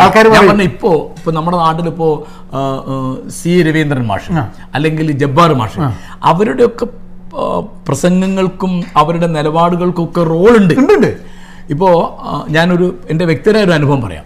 ഇവരുടെ എസൻസ് എന്നൊരു സംഘമുണ്ട്. ഉണ്ട് ഉണ്ട് ഉണ്ട്. എനിക്കറിയാം. അവരിപ്പോൾ ഞാൻ ആദ്യം ഓസ്ട്രേലിയയിൽ പോയപ്പോൾ ഞാൻ ഓരോട്ടൊക്കെ പല സംസാരിച്ച് ഞങ്ങൾ തർക്കിക്കാൻ അധികം ഉണ്ടായത്. പക്ഷേ ഞാനൊരു കൊല്ലം കഴിഞ്ഞ് രണ്ടായിരത്തി പതിനേഴിൽ അവിടെ ചെന്നപ്പോൾ അവരെന്നെ അമ്പരപ്പിച്ച് രണ്ടായിരത്തി പതിനെട്ട് ചെന്നപ്പോൾ അതായത് ഞങ്ങൾ കോഴിക്കോട്ട് മതേതര സമാജം എന്ന് പറഞ്ഞ ഒരു ചെറിയ സംഘടന ഞാൻ അതിന്റെ പ്രസിഡന്റ്. അപ്പോൾ ഞങ്ങൾ പ്രളയ ദുരിതാശ്വാസ പ്രവർത്തനം നടത്തുന്നുണ്ട്. അതിൽ ഞങ്ങൾ തിരഞ്ഞെടുത്തത് വയനാട്ടിലെ ആദിവാസികളുടെ ഇടയിൽ മാത്രമേ നടത്തുള്ളൂ എന്ന് പറഞ്ഞ് ഞങ്ങൾ കുറച്ച് ഫണ്ട് കളക്ട് ചെയ്യും അപ്പോൾ അത് എന്റെ working president K P Rajasekharan Salam Vattooli എന്റെ സെക്രട്ടറി അങ്ങനെ കൂടിയായിട്ട് ഞങ്ങളൊക്കെ ചെയ്തു. ഞാൻ അവിടെ ചെന്നപ്പോൾ നമ്മൾ ചോദിക്കാതെ നാല് ലക്ഷം ഉറുപ്പ്യ എന്റെ കയ്യിൽ തന്നു ഈ എസൻസ് ആ, ആ, ആ, ആ. ഇനിയിപ്പോൾ ഞാൻ എനിക്ക് ഇങ്ങോട്ട് പോകുന്നതുകൊണ്ട് എനിക്ക് എന്റെ പണിയെടുക്കാൻ പറ്റില്ല എന്റെ പണിയൊക്കെ തീർത്തിട്ട് ഇപ്പോൾ ഇനിയിപ്പോൾ തിരിച്ച് അമേരിക്കയിൽ നിന്ന് തിരിച്ച് നാട്ടിൽ ചെന്ന എന്റെ ആദ്യത്തെ പണി എന്താണ്? ഈ നാല് ലക്ഷം ഉറുപ്പ്യ എങ്ങനെ ഫലപ്രദമായി വയനാട്ടിലെ ആദിവാസികളുടെ ഏത് വിഭാഗത്തിനിടയിൽ അവർക്ക് ഇപ്പം നമ്മൾ ഭക്ഷണം ഒന്ന് കൊടുത്തിട്ടില്ല. നമ്മൾ കുപ്പായം കട്ടിൽ മേ വിരിപ്പ് തലേണ കുട്ടികൾക്കുള്ള ഉപകരണങ്ങൾ ഇങ്ങനെയാണ് കൊടുത്തത്. അപ്പൊ ഞാൻ പറയാം അവരൊന്നും ചെയ്യുന്നില്ല അവരൊന്നിനും കൊള്ളില്ല എന്നല്ല ഈ പറഞ്ഞു പക്ഷെ ഇത് ഇത് ഇത് ഇതൊക്കെ ഒരു പരിധിയിൽ നിർത്തുകയും സാമൂഹ്യ രാഷ്ട്രീയ പ്രശ്നങ്ങളിൽ ഇടപെട്ട് അവർ പ്രവർത്തിക്കുകയും വേണം. ഏതുമാതിരി? സഹോദരൻ അയ്യപ്പന്റെ മാതിരി. അത് ശരിയാ. സഹോദരൻ അയ്യപ്പനാവണം മാതൃക. അദ്ദേഹം എല്ലാ നവോത്ഥാന പ്രസ്ഥാനങ്ങളുടെയും കൂടെ നിന്നു.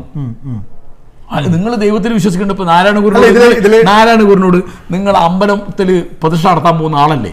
ഞാൻ നിങ്ങൾ ഒരു ഒരു പണിക്കുമില്ല എന്നല്ല അയ്യപ്പൻ ഭാഷ അല്ല അത് അത് എനിക്ക് തോന്നുന്നത് സി അത് പറ്റാത്തതിന്റെ മെയിൻ കാരണം എന്താന്ന് പറഞ്ഞു കഴിഞ്ഞാൽ ഈ സർക്കാസും കളിയാക്കലും ഒഴിവാക്കണം. ആ, അത് ഒരു കാര്യമുണ്ട് അത് നിങ്ങൾ പറഞ്ഞത് വളരെ ശരിയാണ് വിനോദ കാരണം ഒരു ദൈവത്തിലോ മതത്തിലോ പ്രവാചകനിലോ വിശ്വസിക്കുന്ന ഒരാൾക്ക് കേൾക്കാവുന്ന മട്ടിൽ അയാളെ ആലോചിക്കാൻ പ്രേരിപ്പിക്കുന്ന മട്ടിൽ പറയണം. അതെ. ഞാൻ ചേങ്ങനൂരിനോട് ഞങ്ങൾ വലിയ സുഹൃത്തുക്കളാണ് എപ്പോഴും എതിര് പറഞ്ഞെന്താ വെച്ചാൽ മൗലി ഭയങ്കര പ്രകോപന സമൃദ്ധമായ ശൈലിയാണ് ആ. നിന്ന അടിയിൽ നാല് മണിക്കൂറൊക്കെ പ്രസംഗിക്കും. ഭയങ്കര പരിഹാസമാണ് ഭയങ്കര പരിഹാസം അപ്പോൾ ഞാൻ മൗലവിയോട് പറയും മൗലവി പറയുന്നത് അവർ കേൾക്കണ്ടേ? ആരാ കേൾക്കേണ്ടത്? ഈ വിശ്വാസികളാ കേൾക്കേണ്ടത്. അല്ലാതെ ഇപ്പൊ നിരീശ്വരവാദികളോ കമ്മ്യൂണിസ്റ്റുകാരോ അല്ലത് കേൾക്കേണ്ടത്. അവർക്ക് കേൾക്കാവുന്ന മട്ടിൽ നിങ്ങൾ പറയണം. അതെ അതെ. അതെ അതെ. അത് ശരിയാണ്. ഇപ്പൊ നാരായണ ഗുരു ഒരിക്കലും ഒരു പ്രകോപനം ഉണ്ടാക്കൂല. നാരായണ ഗുരുവിനെതിരായിട്ട് ഈ മേൽജാതി എന്ന് വിളിക്കുന്ന കൂട്ടത്തിൽ ഒരാളും ഒരു പരാതിയും പറഞ്ഞിട്ടില്ല. അതേ കൂടി വന്ന തമാശ പറയണം ഞാൻ ഇപ്പോൾ ഒരു തമാശ പറയാം. ഇപ്പൊ ഓർമ്മ വന്ന് തലശ്ശേരി ജഗന്നാഥ ക്ഷേത്രം. അപ്പൊ അപ്പോൾ അത് ഗുരുവാണിത് ഉദ്ഘാടനം ചെയ്തു അപ്പം അദ്ദേഹം വന്നപ്പോൾ പറഞ്ഞു. അത് ഈഴവന്മാർ ഈഴവന്മാർക്ക് വേണ്ടി ഉണ്ടാക്കുന്ന ഒരു ക്ഷേത്രമാവരുത്. എന്ന് ഗുരുവിനൊരു നിലപാടുണ്ട്. ഗുരുവിന്റെ നിലപാട് എന്താണെന്ന് വെച്ചാൽ നമ്പൂതിരി നായരാവാനും നായർ ഈഴവനാവാനും ഈഴവൻ പൊലയനാവാനും ശ്രമിക്കണം.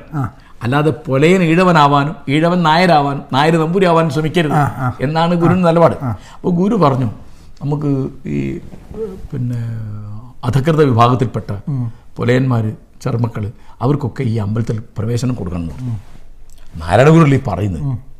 അപ്പോൾ ഇവരാകെ വിഷമിച്ച് ഈ കമ്മിറ്റിക്കാർക്ക് ഇത് ഇഷ്ടമല്ല അപ്പോൾ അവർ പറഞ്ഞു സ്വാമികൾ അങ്ങനെ പറയുന്നത് വലിയ സങ്കടമാണ് എന്താ? അല്ല അത് കുറച്ച് കഴിഞ്ഞിട്ട് നമുക്ക് ഒരു വർഷം കഴിഞ്ഞിട്ട് കൊടുക്കാം. എന്ന് പറഞ്ഞു. ഗുരു ഒന്നും മിണ്ടിയില്ല. അപ്പോൾ ഭക്ഷണം കഴിഞ്ഞിരിക്കുമ്പോൾ ഒരു മഴ പെയ്തു.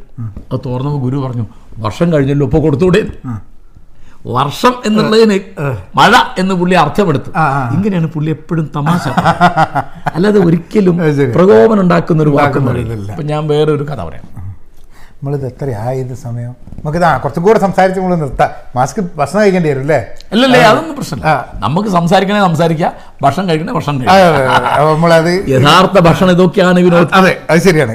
അല്ലാതെ ടോം ഉണ്ടാക്കുന്ന ചോറും കറിയും അല്ല യഥാർത്ഥ ഭക്ഷണം. നമ്മൾ നമുക്ക് കഴിക്കാം. അപ്പോ കഴിക്കാം, കഴിക്കാം. അപ്പോൾ ഒരു ട്രെയിനിൽ ഇങ്ങനെ പോവാം മരടപുരം അപ്പോൾ അദ്ദേഹം ഇങ്ങനെ ഒരു കാവി ഈ കാണാനുള്ളൊരു കൊണ്ടുകൊടുത്തത് പോസിറ്റീവ് അപ്പോൾ ഒരു നമ്പൂതിരി വേറൊരാളോട് സംസാരിക്കുന്നുണ്ട്. സംസാരിക്കുന്നതൊക്കെ വേദാന്തത്തെ പറ്റിയാണ്. അപ്പം മറ്റേ ആൾക്ക് കാര്യമായി ഒന്നും അറിയാത്തതുകൊണ്ട് നമ്പൂരി ആളെ തരിപ്പണാക്കിയിട്ടുണ്ട്. അപ്പം നാരായണവിന് ഒരു വിഷമം തോന്നി. എന്നുവെച്ചാൽ നമ്പൂരി പറഞ്ഞത് തെറ്റാ. മറ്റേക്ക് തെറ്റാതെ പറയാനുള്ള അറിവില്ല. അറിവില്ല. അപ്പം നാരായണൂർ ചോദിച്ചു ഈ പറഞ്ഞതിൽ ഇങ്ങനെ ഒരു പ്രശ്നമില്ലേ? മറ്റേ വേദത്തിൽ ഇങ്ങനെ പറയുന്നില്ലേ? ഉപനിഷത്തുകളിൽ ഇങ്ങനെ ഇല്ലേ എന്നൊക്കെ ചോദിച്ചൊരു ഒരു പത്ത് മുപ്പത് മിനിറ്റ് ആയപ്പോൾ നമ്പൂരിക്ക് പരിഭ്രമായി. ഈ ഇരിക്കുന്ന ആൾ വേദത്തിലും ഉപനിഷത്തിലൊക്കെ മഹാപണ്ഡിതനാണെന്ന് മനസ്സിലായി. അപ്പോൾ അയാൾ പരിഭ്രമിച്ച് ചോദിച്ചു എന്താ പേര്? നാരായണൻ. എന്താ ജാതി? അപ്പോൾ ഗുരു ചോദിച്ചു ഇത്ര നേരം കണ്ടിട്ട് മനസ്സിലാവാത്ത ഒന്നിനി കേട്ടാ മനസ്സിലാവൂ? ഇങ്ങനെയാണ് അദ്ദേഹം എപ്പോഴും സംസാരിക്കുന്നത് അതെ അതെ. അപ്പോൾ നമ്മൾ സാമൂഹ്യ പരിഷ്കരണമാണ് നമ്മുടെ ലക്ഷ്യമെങ്കിൽ അതെ. നമ്മൾ നമ്മളെ കൊണ്ടാവും പോലെ അതിലെ പ്രകോപനം ഒഴിവാക്കണം. അതെ ആ പ്രകോപനം ഒഴിവാക്കണം. അത് അത് പലപ്പോഴും ഇതിനൊക്കെ വിമർശിക്കണം. ആ. പക്ഷേ അത് ഇപ്പോൾ നമ്മുടെ ഒരു മേന്മ കാണിക്കാൻ വേണ്ടിയോ അതെ. നമ്മൾ അവരെക്കാൾ ബുദ്ധിമാന്മാരാണെന്ന് വരുത്താൻ വേണ്ടിയോ അവർക്ക് ബുദ്ധിയില്ലാന്ന് തെളിയിക്കാൻ വേണ്ടിയോ ഒന്നും അല്ല. അല്ല. ഇതൊന്നും ബുദ്ധിയുടെ കാര്യമല്ല. അല്ല അത് അത് എന്താ പ്രശ്നം എന്ന് പറഞ്ഞു കഴിഞ്ഞാൽ അത് എപ്പോഴും ആ ഒരു ചർച്ച വരുന്നത് അത് പുറത്ത് വിശ്വാസികളെ മാത്രമല്ല നിരീശ്വരവാദികളുടെ ഇടയിൽ തന്നെ ഈ പുസ്തകങ്ങൾ എഴുതിയ ആൾ പുസ്തകം വായിച്ച ആൾ അയാൾക്ക് ബാക്കിയുള്ള ആളെ കാട്ടും ഇതെന്തോ ഒരു ബുദ്ധിന്റെ ഒരു കോമ്പറ്റീഷൻ മാതിരിയാണ്. ഒരു ഗപ്പ് കിട്ടുന്ന ഒരു ഐക്യു പരിശോധിക്കാനുള്ള ഒരു ഏരിയ ഐക്യു പരിശോധിക്കാനുള്ള ഏരിയ മാതിരിയാണ് സാധനം കാണുന്നത്. അപ്പൊ ഞാൻ റിച്ചർഡ് ഡോക്കിൻസിനെ കണ്ടു ഇവിടെ വെച്ചിട്ട് ഏഹ് റിച്ചർഡ് ഡോക്കിൻസ് അദ്ദേഹത്തെ ആധാരമാക്കിയാണ് രവീന്ദ്രന്റെ ആ പുസ്തകം വന്നിട്ടുള്ളത് നാസ്തികനായ. അപ്പൊ റിച്ചർഡ് ഡോക്കിൻസിനെ ഞാൻ ഇവിടെ വെച്ചിട്ട് ഒരു പ്രോഗ്രാം? മുപ്പര് മുപ്പര ഒരു പുസ്തകം വെക്കാൻ വേണ്ടി വന്ന. ഒരു- അധ്യാപകനാണ്? ആ മുപ്പര് ഈ എവല്യൂഷണറി ബയോളജി ആണെന്നാണ് തോന്നുന്നു. മൂപ്പരുടെ അതിന്റെ അധ്യാപകനും അതിന്റെ റിസർച്ചും കാര്യങ്ങളൊക്കെയാണ്.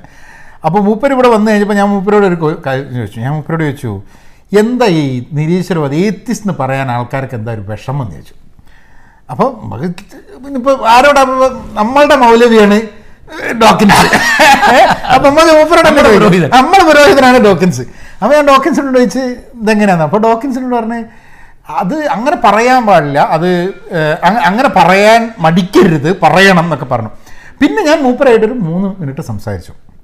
ഐ വാസ് നോട്ട് ഇംപ്രസ്ഡ് ആ. ഏ? എനിക്കെന്തോ ഒരു ഒരു ഒരു ശരില്ലായ്മ തോന്നി. അത് മൂപ്പരുടെ പുസ്തകത്തിനോടോ മൂപ്പര് എഴുതുന്നതിനോടോ ഒക്കെ ഞാൻ വായിച്ചിട്ടുണ്ട്. അപ്പം ഞാൻ പറഞ്ഞു ആശയം വ്യക്തി സാഹചര്യം. കാരണം മൂപ്പര് മൂപ്പര് പുസ്തകം വെക്കാൻ വേണ്ടി വന്ന അതിന്റെ ഇടയ്ക്ക് ഇന്നമാതിരി ഒരുത്തനായിട്ട് മൂന്ന് മിനിറ്റ് സംസാരിച്ചിട്ട് മൂപ്പർക്ക് ഉള്ള കച്ചവടം പോയിപ്പോണ്ടെന്നുള്ളതാണ് മൂപ്പര മനസ്സിൽ പോയിട്ടുണ്ടാവും ചിലപ്പോൾ. അപ്പോൾ ഇതൊക്കെ വളരെ കോംപ്ലക്സ് ആയിട്ടുള്ള സാധനമാണ്. അപ്പോൾ നം ഇവിടെ എന്താന്ന് പറഞ്ഞു കഴിഞ്ഞാൽ ആരാധന ആയിട്ട് വെച്ചിട്ട് നിരീശ്വരവാദികളുടെ പുരോഹിതനായില്ലെങ്കിൽ ആക്കിയെടുക്കുക. ഇതൊക്കെയാണ് ഇതിന്റെ ഒരു അതെ, അത് അത്. എല്ലായിടത്തുള്ള പ്രശ്നമാണ്. അപ്പം നമ്മൾ കുറച്ച് മതക്കാർ ചെയ്യും പോലെ ഒരു അവരനെ സൃഷ്ടിക്കുന്ന പണി ഇവരും എടുക്കുന്നുണ്ട്. ഉണ്ട് ഉണ്ട്. അത് മുസ്ലിം മുസ്ലിം ആ. ക്രിസ്ത്യൻ നോൺ ക്രിസ്ത്യൻ അതെ. ഹിന്ദു അഹിന്ദു എന്നൊക്കെ തരത്തിൽ അപരൻ ഒരു- അ- അ- അപരൻ അതെ. അത് വലിയ പ്രശ്നമാണ്. അതെ, അതെ. അതായത് മറ്റേ ആൾ നിങ്ങളെക്കാൾ അധമനാണ്. എന്നുള്ള നിങ്ങൾ മഹാബുദ്ധിമാനാണ്.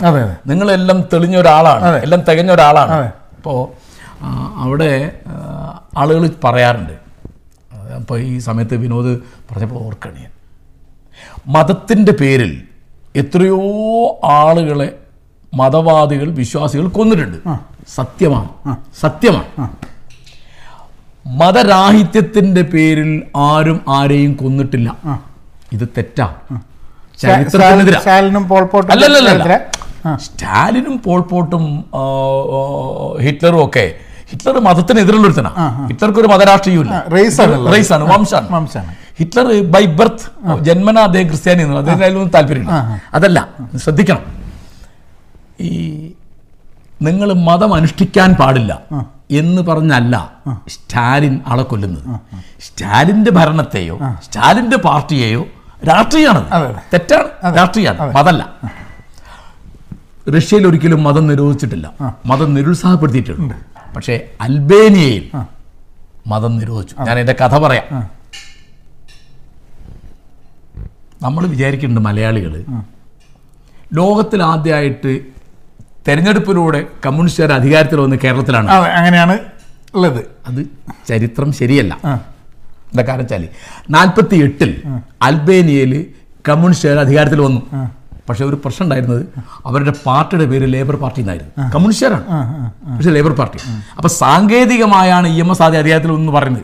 ആ പാർട്ടിയുടെ പേര് കമ്മ്യൂണിസ്റ്റ് പാർട്ടി എന്നാ മറ്റേ അൽബേനിയല്ല നോക്കാം. അപ്പോ ഇത് ഇത് കേൾക്കുന്ന ആൾക്ക് ഇതൊക്കെ ചെക്ക് ചെയ്യാം. നിങ്ങൾക്ക് ഗൂഗിൾ ചെയ്താൽ അതെ. കിട്ടും. കിട്ടും. പ്രസിഡന്റായി വന്ന ആളുടെ പേര് എൻവർ ഹുഷ്ചാൻ. ആ. ഞാൻ എന്റെ ധാരണ ശരിയാണെങ്കിൽ അദ്ദേഹം ഒരു മുസ്ലിം കുടുംബത്തിൽ പറഞ്ഞ ആളാണ്. പക്ഷേ അദ്ദേഹം ചെറുപ്പകാലം തൊട്ട്. മതവിരുദ്ധനാണ് മതവിരുദ്ധനാണ് ഈ അൽബേനിയ എന്ന് പറയുന്നത് മദർ തെരേസ ജനിച്ച നാടാട്ടോ. അദ്ദേഹം അധികാരത്തിൽ വന്ന് ആദ്യം ചെയ്ത പണി. അവിടെ വലിയ ശതമാനം ക്രിസ്ത്യാനികൾ പിന്നെ മുസ്ലിങ്ങൾ. ഏതാണ്ട് ഒരു പത്തെഴുപത് ശതമാനം ക്രിസ്ത്യാനികൾ അന്ന് ഒരു പത്ത് മുപ്പത് ശതമാനം മുസ്ലിങ്ങൾ. ഇവർക്കൊക്കെ വലിയ ചർച്ചുകൾ പള്ളികൾ അതിനൊക്കെ കൃഷിയിടങ്ങൾ വലിയ സമ്പത്തൊക്കെ ഉള്ള കൂട്ടരാണ്. ഇദ്ദേഹം ആദ്യം ചെയ്ത പണി കൃഷി പ്രോത്സാഹിപ്പിക്കാൻ എന്ന് പറഞ്ഞ് ഈ പള്ളികളുടെയും ചർച്ചുകളുടെയും ഒക്കെ ഭൂമി പിടിച്ചെടുക്കുക. വളരെ വൈകാതെ മതം നിരോധിച്ചു. അൽബേനിയയിൽ മതം നിരോധിച്ചു. മതം നിരോധിച്ചിട്ട് മതം അനുഷ്ഠിക്കുന്നത് കുറ്റകൃത്യമായി. പള്ളിയിൽ പോകുന്നു. നിങ്ങൾ അറസ്റ്റ് ചെയ്യും.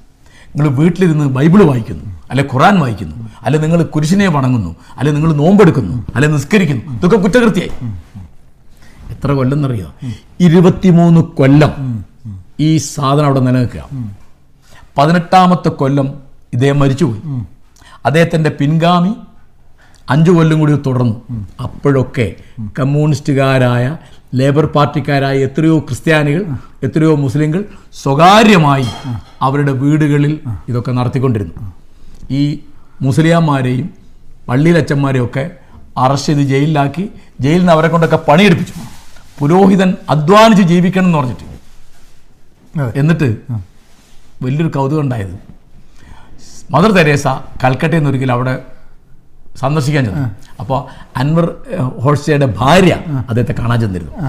അദ്ദേഹം മരിച്ച് അഞ്ചു കൊല്ലം കഴിഞ്ഞപ്പോൾ ഈ നിരോധനം എടുത്തു കളഞ്ഞു. അപ്പം മതേതരത്വം എന്ന് പറയുന്നത് മതവിരുദ്ധമാണ് എന്ന് വിചാരിക്കുന്ന ആളുകൾ നാട്ടിലുണ്ട്. മതം ഇല്ലാതെ ആയിട്ടുണ്ടായ പോരെ മതേതരത്വം. ഞാൻ മതേതരവാദിയാ. പക്ഷേ മതേതര സമൂഹം. എന്ന് പറയുന്ന മതവിരുദ്ധ സമൂഹമാവും. മതവിരുദ്ധ സമൂഹം ആയിക്കോളുന്നില്ല ഇല്ല അൽബേനിയയിൽ ഇത് പരാജയപ്പെട്ടതാ. അതെ. അപ്പൊ മതം അനുഷ്ഠിക്കാൻ പാടില്ല എന്ന് പറഞ്ഞ ഏതെങ്കിലും മതരഹിതൻ. ആരെങ്കിലും തല്ലേ കൊല്ലേ ചെയ്തിട്ടുണ്ടോ? ചെയ്തിട്ടുണ്ട്. എവിടെ ചെയ്തിട്ടുണ്ട്? അൽബേനിയ ചെയ്തിട്ടുണ്ട്. അത് അതവിടെ പരാജയപ്പെട്ടു ടർക്കി ടർക്കിയിൽ ഉണ്ടായിട്ടുണ്ടല്ലോ സ്കൾ ക്യാപ്പ് പാടില്ല എന്ന് പറഞ്ഞിട്ട് പക്ഷേ ഇങ്ങനെ കൊല്ലലുണ്ടായിട്ടുണ്ടാവില്ല റൂളിന്റെ ഭാഗമായിട്ടുണ്ടായില്ലേ നിങ്ങൾ പറയുന്നത് കമാൽ പാഷയുടെ ഭരണത്തിൽ. കമാൽ പാഷ മതം നിരോധിച്ചിട്ടില്ല. മതം നിരോധിച്ചിട്ടില്ല. അദ്ദേഹം ചെയ്തത് പർദ്ദയിടാൻ പാടില്ല. അറബി ഭാഷയിൽ ബാങ്ക് കൊടുക്കാൻ പാടില്ല. തുർക്കിയിൽ കൊടുക്കണം ബാങ്ക്. തുർക്കി അങ്ങനെ. അതായത് അത് അത് റീജിയണലിസം അല്ലെങ്കിൽ അല്ല അവരുടെ അതും അദ്ദേഹം അതിവാദത്തിലേക്ക് പോയി. ഇന്ന് തുർക്കി അനുഭവിക്കുന്ന മതവാദത്തിലേക്കുള്ള തിരിച്ചുപോക്കിന്റെ കാരണം. കമാൽ പാഷ ഞാൻ ബഹുമാനിക്കുന്ന ഒരാളാണ്. പക്ഷേ അദ്ദേഹത്തിന്റെ വാദങ്ങളിൽ അതിവാദമാണ്. അതിവാദമാണ്. കാരണം ഇത് പെട്ടെന്ന് അദ്ദേഹം അവിടെ ഖിലാഫത്ത് ഉണ്ടായിരുന്ന രാജ്യമാണ്. അദ്ദേഹം ഒന്നാം ലോകമഹായുദ്ധം കഴിഞ്ഞ് ഇരുപത്തി മൂന്നിലാണ് അദ്ദേഹം അദ്ദേഹത്തിൽ എന്റെ ഓർമ്മ. അദ്ദേഹം ഈ ഇപ്പോൾ മുഴുവൻ പാശ്ചാത്യവൽക്കരിച്ചു. തുർക്കി ഭാഷയുടെ എഴുത്ത് റോമൻ ലിപിയാക്കി. അവർ അവർ പാശ്ചാത്യ ജീവിതമാണ് അവരുടെ യൂറോപ്യൻ ജീവിതമാണ് അവരുടെ. അത് മുഴുവൻ ആ മട്ടിൽ ആധുനികവൽക്കരിച്ചു. ആധുനികവൽക്കരിക്കുമ്പോൾ മറ്റവന്റെ പൗരാവകാശത്തെ അദ്ദേഹം മാനിച്ചില്ല. അതിന്റെ റിട്ടാലിയേഷൻ അതിന്റെ തിരിച്ചടിയാണ് ഇന്നിപ്പോൾ അവിടുത്തെ മതവാദം ആയിട്ട് വരുന്നത്. അങ്ങനെ ചെയ്യാൻ പാടില്ല. നമ്മൾ നിരുത്സാഹം അപ്പൊ ഞാൻ പർദ്ദക്കെതിരാണ് പർദ്ദക്കെതിരാണെന്ന് പറഞ്ഞാൽ നിങ്ങൾ പർദ്ദിട്ട് വന്നാൽ ഞാൻ മുഖം വലിച്ചു പർദ്ദ കയറുന്നില്ല അങ്ങനെയല്ല. ഞാനത് പറയും. അതെ അതെ. ഞാനത് പറയും. പറയാൻ എനിക്ക് അവകാശം. ഇടാൻ എനിക്ക് അവകാശം ഞാൻ പറഞ്ഞുകൊണ്ടേ ഇപ്പൊ ഞാൻ പറഞ്ഞത് അന്തർജനങ്ങൾക്ക് വിദ്യ അഭ്യസിക്കാൻ പാടില്ല അല്ലെങ്കിൽ മുസ്ലിം പെണ്ണുങ്ങൾക്ക് വിദ്യ അഭ്യസിക്കാൻ പാടില്ല. എന്നൊക്കെ നമ്മുടെ നാട്ടിൽ നടപ്പുണ്ടായിരുന്നു. അത് ബലം പ്രയോഗിച്ചല്ല ചെയ്യുന്നത്. അപ്പം അതിനൊക്കെ ഇപ്പോൾ ഞാൻ പറയാം. ഇപ്പോൾ ശബരിമല ക്ഷേത്ര സ്ത്രീകളുടെ യുവതി പ്രവേശനം എന്നുള്ളതിൽ പിണറായി വിജയൻ എടുത്ത നിലപാട് തെറ്റാന്ന് എന്റെ അഭിപ്രായം. ഞാൻ ആ കോടതി വിധിയുടെ കൂടെയാണ്. ആ. കോടതി വിധി വരുമ്പോൾ പിണറായി വിജയൻ അല്ലെ ഗവൺമെന്റ് പറയേണ്ടിരുന്ന എന്താണ്? ഞങ്ങൾ ഈ കോടതി വിധിയെ മാനിക്കുന്നു. ഇത് നടപ്പാക്കാൻ ഞങ്ങൾ ബാധ്യസ്ഥരാണ്. ഞങ്ങൾക്ക് കുറച്ച് സമയം വേണം. ഞങ്ങൾക്ക് അഭിപ്രായ സമന്വയം ഉണ്ടാക്കാനും ബോധവൽക്കരണത്തിനും കുറച്ച് സമയം വേണം. അപ്പോൾ എന്റെ ഓർമ്മ ശരിയാണെങ്കിൽ ആയിരത്തി തൊള്ളായിരത്തി മുപ്പത്തി ആറ് നവംബർ പന്ത്രണ്ടാം തീയതിയാണ് ക്ഷേത്രപ്രവേശന വിളംബരം. ഗുരുവായൂർ നടപ്പായ നാൽപ്പത്തെട്ടിലാണ് ആ. പന്ത്രണ്ട് കൊല്ലം കഴിഞ്ഞിട്ട്. ഇത് അന്ന് തന്നെ രാത്രി കൊണ്ടുപോയി കേട്ടേണ്ട കാര്യമില്ലല്ലോ. ഇങ്ങനെ പ്രകോപൻ പ്രകോപനം ഉണ്ടാക്കരുത് വിനോദ്. പരിഷ്കരണമാണ് നിങ്ങൾ ഉദ്ദേശിക്കുന്നത് അതെ. അതിന്റെ പ്രകോപനം അതിന്റെ വഴിയല്ല. വേറൊരു കാര്യം. എന്ത് പറഞ്ഞാലും പ്രകോപനം പറയും. ആ. അപ്പൊ നിവൃത്തിയില്ല. അല്ല അതിപ്പോ നമ്മൾ എന്ത് അല്ല, ഇപ്പോ ചേകനൂർ മൗലവിയെ കൊന്ന ആളുകളെ കണ്ടുപിടിക്കണം. അവരെ അറസ്റ്റ് ചെയ്യണമെന്ന് ഞാൻ പറയുമ്പോൾ അത് പ്രകോപനം എന്നൊന്നും ചെയ്യാൻ പറ്റില്ല. അപ്പൊ നിങ്ങൾക്ക് എന്തോ അങ്ങനെ പറയാം. പക്ഷേ അവർ തെറി പറയുമ്പോൾ നമ്മൾ മിണ്ടാതിരിക്കുക നമ്മൾ ചിരിക്കുക. ഇപ്പം ഞാൻ എന്റെ ഒരു അനുഭവം പറഞ്ഞു എന്താ പോസ്റ്റ് എനിക്ക് ഓർമ്മയില്ല. ഏതോ ഒരു പോസ്റ്റ് ഞാൻ ഫേസ്ബുക്കിൽ ഇട്ടപ്പോൾ അതിന്റെ അടിയിൽ ഒരാൾ എഴുതി പോടാ നൈന്റെ മോനെ. ഞാൻ താങ്ക് യു എന്നടിച്ചു കൊണ്ടുപോടാ നിന്റെ താങ്ക് യു ഞാൻ കൊണ്ട് താങ്ക് യു എന്നടിച്ചു ആർക്കാണ് നിന്റെ താങ്ക് യു വേണ്ടത്? വീണ്ടും താങ്ക് യു എന്നടിച്ചു കൊണ്ടുപോയി ചുടറാ നിന്റെ താങ്ക് യു ഞാൻ ഞാനിങ്ങനെ ചിരിക്കുകയാണ്. ഇയാൾ ദുബായിലോ കൊണ്ടോട്ടിയിലോ അല്ലെങ്കിൽ പിന്നെ കാലിഫോർണിയയിലോ ഇരുന്നിട്ടായി ചെയ്യ ആരാന്ന് എനിക്ക് അറിയില്ല ഇയാൾ എപ്പോഴൊക്കെ ഞാനല്ലോ കേട്ടോ. ആയിക്കോട്ടെ കാലിഫോർണിയ ഞാൻ പറഞ്ഞതാ. എവിടെയെന്ന് എനിക്കറിയില്ല. അപ്പോൾ അപ്പോഴൊക്കെ അപ്പോൾ എനിക്ക് ഭയങ്കര കാരണം ഞാനൊരിക്കലും തെറി പറയില്ല. അത് കാരണം? എനിക്ക് വാദങ്ങളുണ്ട്. എനിക്ക് നിലപാടുണ്ട് എനിക്ക് ആശയങ്ങളുണ്ട്. തെറ്റോ ശരിയോ? എനിക്ക് എന്റെ നിലപാടും എന്റെ ആശയം ഉണ്ടെങ്കിൽ എനിക്ക് ഒരിക്കലും നിങ്ങൾ തെറി പറഞ്ഞാൽ ഞാൻ ചിരിക്കും. ഞാൻ ഇനി പ്രകോപിതനാവില്ല പക്ഷെ ആളുകൾ അങ്ങനെയല്ല. അപ്പൊ ആളുകളെ പ്രകോപിതരാക്കാതെ ഇത് പറയാനുള്ള ഒരു മനസ്സ് അത് അതിന്റെ ഏറ്റവും നല്ല ഉദാഹരണം നാരായണ ഗുരു. ഒരു മതക്കാരനും ഒരു ജാതിക്കാരനും ഒരിക്കലും. അദ്ദേഹത്തോട് ദേഷ്യം പിടിച്ചിട്ടില്ല. അദ്ദേഹത്തെ കുറ്റപ്പെടുത്തി പറഞ്ഞിട്ടില്ല അതെ അതെ അപ്പൊ അത് അല്ല അത് അതൊരു അതൊരു ലേണിംഗ് പ്രോസസ്സിന്റെ ഭാഗമായിട്ട് ഉണ്ടാവേണ്ട ഒരു സാധനമാണ്. നമ്മൾ ആരെയാണോ പരിഷ്കരിക്കാൻ ഉദ്ദേശിക്കുന്നത് അവരോട് നമുക്ക് ഉണ്ടാവേണ്ടത് സ്നേഹമാണ്. വിരോധമല്ല. വിരോധമല്ല. അത് അത് വെച്ചിട്ട് നമുക്ക് നല്ലൊരു നല്ലൊരു പോയിന്റാണ് നമുക്ക് ഇങ്ങനെ കാരണം നമ്മൾ രണ്ടാളും കൂടി സംസാരിച്ച് കഴിഞ്ഞിട്ടുണ്ടെങ്കിൽ അതിന്റെ ബാറ്ററി തീരുക എന്നല്ലാണ്ട് സംസാരത്തിനുള്ള ടോപ്പിക്ക് തീർന്ന ലക്ഷണം കാണുന്നില്ല. ഏഹ് ഞാൻ ഇതിൽ പറഞ്ഞ ഒന്ന് രണ്ട് കാര്യങ്ങൾ എനിക്ക് ആൾക്കാർ പറഞ്ഞു. ഞാൻ ചായ കുടിച്ച് മാസക്ക് മാഷക്ക് ചായ ഇല്ല എന്ന് പറഞ്ഞത് മാഷ ആദ്യം ചായ കുടിച്ചോണ്ടാണ്. നിന്നോട് നിങ്ങൾ എന്ത് തോന്നിയാസ കാട്ടിയത്? നിങ്ങൾ ചായ കുടിച്ച് മാഷക്ക് കൊടുത്തില്ല എന്നൊക്കെ പറഞ്ഞിട്ടുണ്ടെങ്കിൽ അപ്പൊ ഞാൻ നിങ്ങൾക്ക് വേണ്ടിയിട്ട് ഞാൻ സാധനമുണ്ട് ഒന്ന് ഇത് എന്റെ ഓ ഓ എന്റെ പുസ്തകമാണ്. അപ്പൊ അത് എടുത്തോളൂ. Remembering dad. And other poems oh ശരി. കവിതകളുടെ ഒരു ഓ നിങ്ങൾ ഇംഗ്ലീഷിലാണ് കവിത ഇംഗ്ലീഷിലാണ് കവിത ഞാൻ ഐ സോറി ഞാൻ അതൊന്നും മനസ്സിലാക്കിയില്ല കേട്ടോ. ഞാൻ നോക്കാതെ നോക്കാം. ഇംഗ്ലീഷിലാണ് എഴുതിയിട്ടുള്ളത്. പക്ഷേ അത് മലയാളത്തിലുള്ള ഞാൻ പുസ്തകമായിട്ട് ഉണ്ടാക്കിയിട്ടില്ല ഞാനതിൽ ഇത് മാത്രമേ ഉള്ളൂ. ഞാൻ പിന്നെ നിങ്ങൾക്ക് ഒരു പുസ്തകം ഇവിടെ അമേരിക്കയിൽ വരുന്ന സമയത്ത് ആൾക്കാർക്കൊക്കെ എന്തോ ഒരു സാധനം കൊടുക്കണമെന്നുണ്ട്. അപ്പോൾ എനിക്ക് ഞാൻ ഭയങ്കര ബീറ്റ് ജനറേഷന്റെ ആളാണ്. അല്ലൻ ഗിൻസ്ബർഗിന്റെ എസെൻഷ്യൽ ഗിൻസ്ബർഗ് എന്നുള്ള അല്ലൻ ഗിൻസ്ബർഗിന്റെ കവിതകൾ ഹൗൾ എന്നൊക്കെ എഴുതിയിട്ട് ഇവിടെ സിറ്റി ലൈറ്റ്സ് എന്ന് പറഞ്ഞൊരു ഒരു ഷുമേക്കർ ആ അപ്പോൾ സിറ്റി ലൈറ്റ്സ് എന്ന് പറഞ്ഞിട്ടൊരു ഒരു അങ്ങനെ ചാപ്ലിന്റെ ഒരു സിനിമയുണ്ട്. City Lights. City Lights. അപ്പൊ സിറ്റി ലൈറ്റ്സ് ഭയങ്കര പ്രസിദ്ധമായിട്ടൊരു ബുക്ക് സ്റ്റോളാണ്. ലോറൻസ് ഫെറങ്കിറ്റി തുടങ്ങിയിരുന്നത് അപ്പൊ അവിടെയൊക്കെ വെച്ചിട്ടാണ് അല്ലൻ ഗിൻസ്ബർഗിന്റെ ഹൗൾ എന്ന് പറഞ്ഞിട്ട് വളരെ ഫേമസ് ആയിട്ടുള്ള നോ ഒരു കവിത പബ്ലിഷ് ചെയ്യുകയും ആ കവിത പബ്ലിഷ് ചെയ്തതിന്റെ മുകളിൽ കോർട്ട് കേസ് കൊടുക്കുക. ഒപ്സീൻ ആണെന്ന് പറഞ്ഞിട്ട്. ആ. ഏഹ് അപ്പൊ ഹൗൾ എന്നുള്ള സാധനം. ഹൗൾ ഇപ്പൊ ഞാൻ ഇപ്പൊ മലയാളത്തിലേക്ക് പരിഭാഷപ്പെടുത്തിക്കൊണ്ട് നിൽക്കുകയാണ്. ഓ ഓ ഗ്രേറ്റ് ഹൗൾ സാധനം. കാരണം വെച്ചാൽ അത് അത് വളരെ ഒപ്സീൻ ആണ്. എന്താണ് അതിന്റെ തീം എന്താണ്? തീം എന്താന്ന് പറഞ്ഞു കഴിഞ്ഞാൽ വളരെ വളരെ മോശമായിട്ടുള്ള ലാംഗ്വേജ് ആണ്. ഉപയോഗിക്കുന്ന ലാംഗ്വേജ് അത് കവിത എന്നൊക്കെ പറഞ്ഞാൽ വളരെ പ്യൂരിറ്റൻ സൊസൈറ്റീന്റെ ഭാഗമായിരുന്നു. വളരെ പരിശുദ്ധമാണ്. എന്നൊക്കെ വിചാരിച്ചിരുന്ന ഒരു സമൂഹമായിരുന്നു ആ സമയത്ത് ഫിഫ്റ്റീസിലൊക്കെ. സിക്സ്റ്റീസ് ടൈമിൽ അവിടെ ഇവിടെയാണ് ജീവിച്ചത്? ഇവിടെ സാൻ ഫ്രാൻസിസ്കോയിൽ അവിടെ ജീവിച്ചു അളപ്പുണ്ടോ ആൾ? അല്ലല്ല മരിച്ചുപോയി. മരിച്ചുപോയി. അപ്പോൾ പിന്നെ മൂപ്പര് ഇവിടെ വലുതായിട്ടുള്ള ഇവിടുത്തെ ഇവിടുത്തെ ഇക്വാലിറ്റീന്റെ ഭാഗമായിട്ട് gay മൂവ്മെന്റും L G B T Q movement ഒക്കെ വളരെ ആക്റ്റീവ് ആയിട്ട് ഉണ്ടായിരുന്ന ഒരു ഒരു കാലത്ത് സാൻ ഫ്രാൻസിസ്കോ ആയിരുന്നു. ആയിരുന്നോ? അപ്പം ഗിൻസ്ബർഗിന്റെ ഹൗളാണ് ഏറ്റവും അങ്ങനെ ഹൗൾ ഞാനൊന്ന് നോക്കിയപ്പോൾ ഹൗൾ കിട്ടിയില്ല. അപ്പൊ സിറ്റി ലൈറ്റ്സിൽ ഞാൻ വീഡിയോ എടുത്തിട്ടുണ്ട് ഒരു ദിവസം City Lights H O W L Howl ഞാൻ ടൈറ്റിൽ പരിഭാഷപ്പെടുത്തിയിട്ടില്ല നിലവിളിന്നോ? എന്നൊക്കെ പറഞ്ഞിട്ട് ഹൗൾ എന്നുള്ള സാധനം ഇതാക്കണം. ഏഹ് പക്ഷേ അതിലുള്ള എത്ര ദൈർഘ്യമുള്ളതാണ് ഈ ആ വലിയൊരു കവിതയാണ്. ഒരു പുസ്തകം ഒരു കവിതയാണ് ഒരു കാവ്യമാണ് ഒരു കാവ്യമാണ് കംപ്ലീറ്റ് ഹൗൾ എന്നുള്ളത്. അത് അത് ഓൺലൈൻ അവൈലബിൾ ആണ്. ഓൺലൈനിൽ ഹൗൾ സെർച്ച് ചെയ്ത് കഴിഞ്ഞാൽ വായിക്കാൻ പറ്റും. അത് ഭയങ്കര അല്ല മലയാളത്തിൽ വരട്ടെ മലയാളത്തിൽ ആ മലയാളത്തിൽ ഞാനിപ്പോൾ അതിനെ അങ്ങനെ മലയാളത്തിലേക്ക് പരിഭാഷപ്പെടുത്തിക്കൊണ്ട് നിൽക്കുകയാണ്. കാരണം അത് വലിയൊരു സാധനമായതുകൊണ്ട് പിന്നെ അത് ആർത്തവം എന്നുള്ള വാക്ക് തെറിയാണ് എന്ന് വിചാരിക്കുന്ന ആളുകൾ ഇന്നും കേരളത്തിലുണ്ട്. ഉണ്ട് ഉണ്ട് ഉണ്ട് ഉണ്ട്. അപ്പോൾ അതുകൊണ്ട് ആ ഒരു സാധനം. അപ്പോൾ എന്തായാലും ഇത് ഗിൻസ്ബർഗിന്റെ ഈ സാധനത്തിൽ ചിലപ്പോൾ ഹൗൾ ഉണ്ടോ എന്ന് എനിക്ക് അറിഞ്ഞൂടാ. പക്ഷേ ഇത് എസെൻഷ്യൽ ഗിൻസ്ബർഗ് ആണെങ്കിൽ ഹൗൾ ഇല്ലാണ്ട് എസെൻഷ്യൽ ഗിൻസ്ബർഗ് ഉണ്ടാവില്ല. എസെൻഷ്യൽ ഗിൻസ്ബർഗ് ഉണ്ടാവില്ല അൺലെസ് ഇല്ല ഹൗൾ ഹൗളില്ല ഏഹ് ഹൗൾ വേറെ ആയിട്ട് ഹൗൾ വേറെ ആയിട്ടുള്ള സംഭവമാണ് പക്ഷേ അത് ഓൺലൈൻ അവൈലബിൾ ആണ് ഹൗൾ ഇതാ ഹൗൾ ആൻഡ് അതർ പോയിന്റ്സ് ആ ഹൗൾ ആൻഡ് അതർ പോയിന്റ്സിലുള്ള ഒരു ആ. പേരിലൊരു സോങ്. സമാഹാരമുണ്ട്. അതിലെ സോങ് എന്നുള്ള കവിതയാണ് കവിതയാണിത്. അപ്പോൾ ഹൗൾ ആസ് സച്ച് ഇല്ല? പക്ഷെ ഓൺലൈനിൽ നമുക്ക് സെർച്ച് ചെയ്ത് കഴിഞ്ഞിട്ടുണ്ടെങ്കിൽ കിട്ടാൻ പറ്റുന്ന സാധനമാണ്.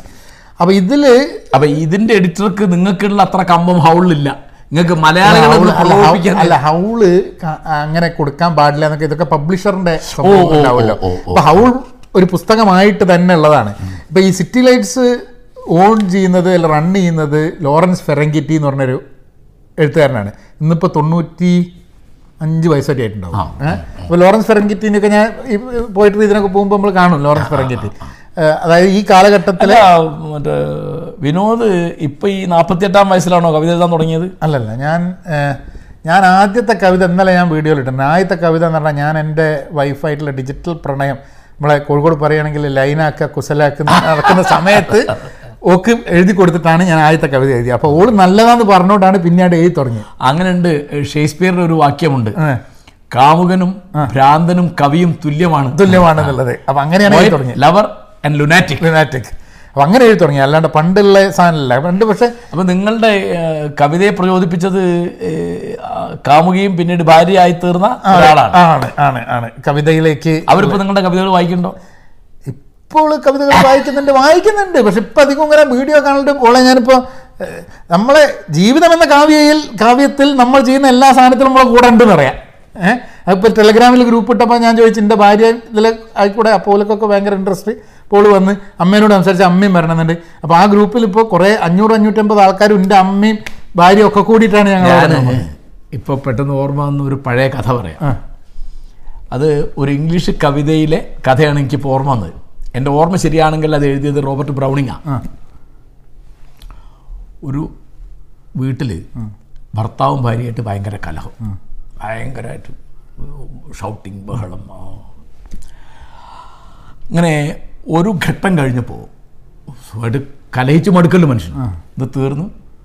ഇയാൾ അകത്തേക്ക് കയറിപ്പോയി. കുറച്ച് കഴിഞ്ഞ് അയാൾ കൊലയിൽ വന്ന് നോക്കുമ്പോൾ ഭാര്യ അവരുടെ വീടിന്റെ മുറ്റത്തൊരു പൂന്തോട്ടം ഉണ്ടാവുമല്ലോ ആ പൂന്തോട്ടത്തിന്റെ അതിരിൽ ചെന്നിരുന്നിട്ട് ഇങ്ങനെ ഓർത്തോർത്ത് കരയാണ്. അപ്പോൾ ബ്ലൗസിന്റെ ഉള്ളിൽ നിന്ന് ഒരു കടലാസ് എടുക്കും. അതങ്ങനെ. പിന്നെയും കരച്ചിൽ ഇയാളിങ്ങനെ നോക്കുമ്പോൾ ഇവൾ ഈ കടലാസ് നോക്കുന്നുണ്ട്. അപ്പോൾ ഇയാളെ അങ്ങോട്ട് ഇരുന്നു. എന്താണ് ആ കടലാസ്?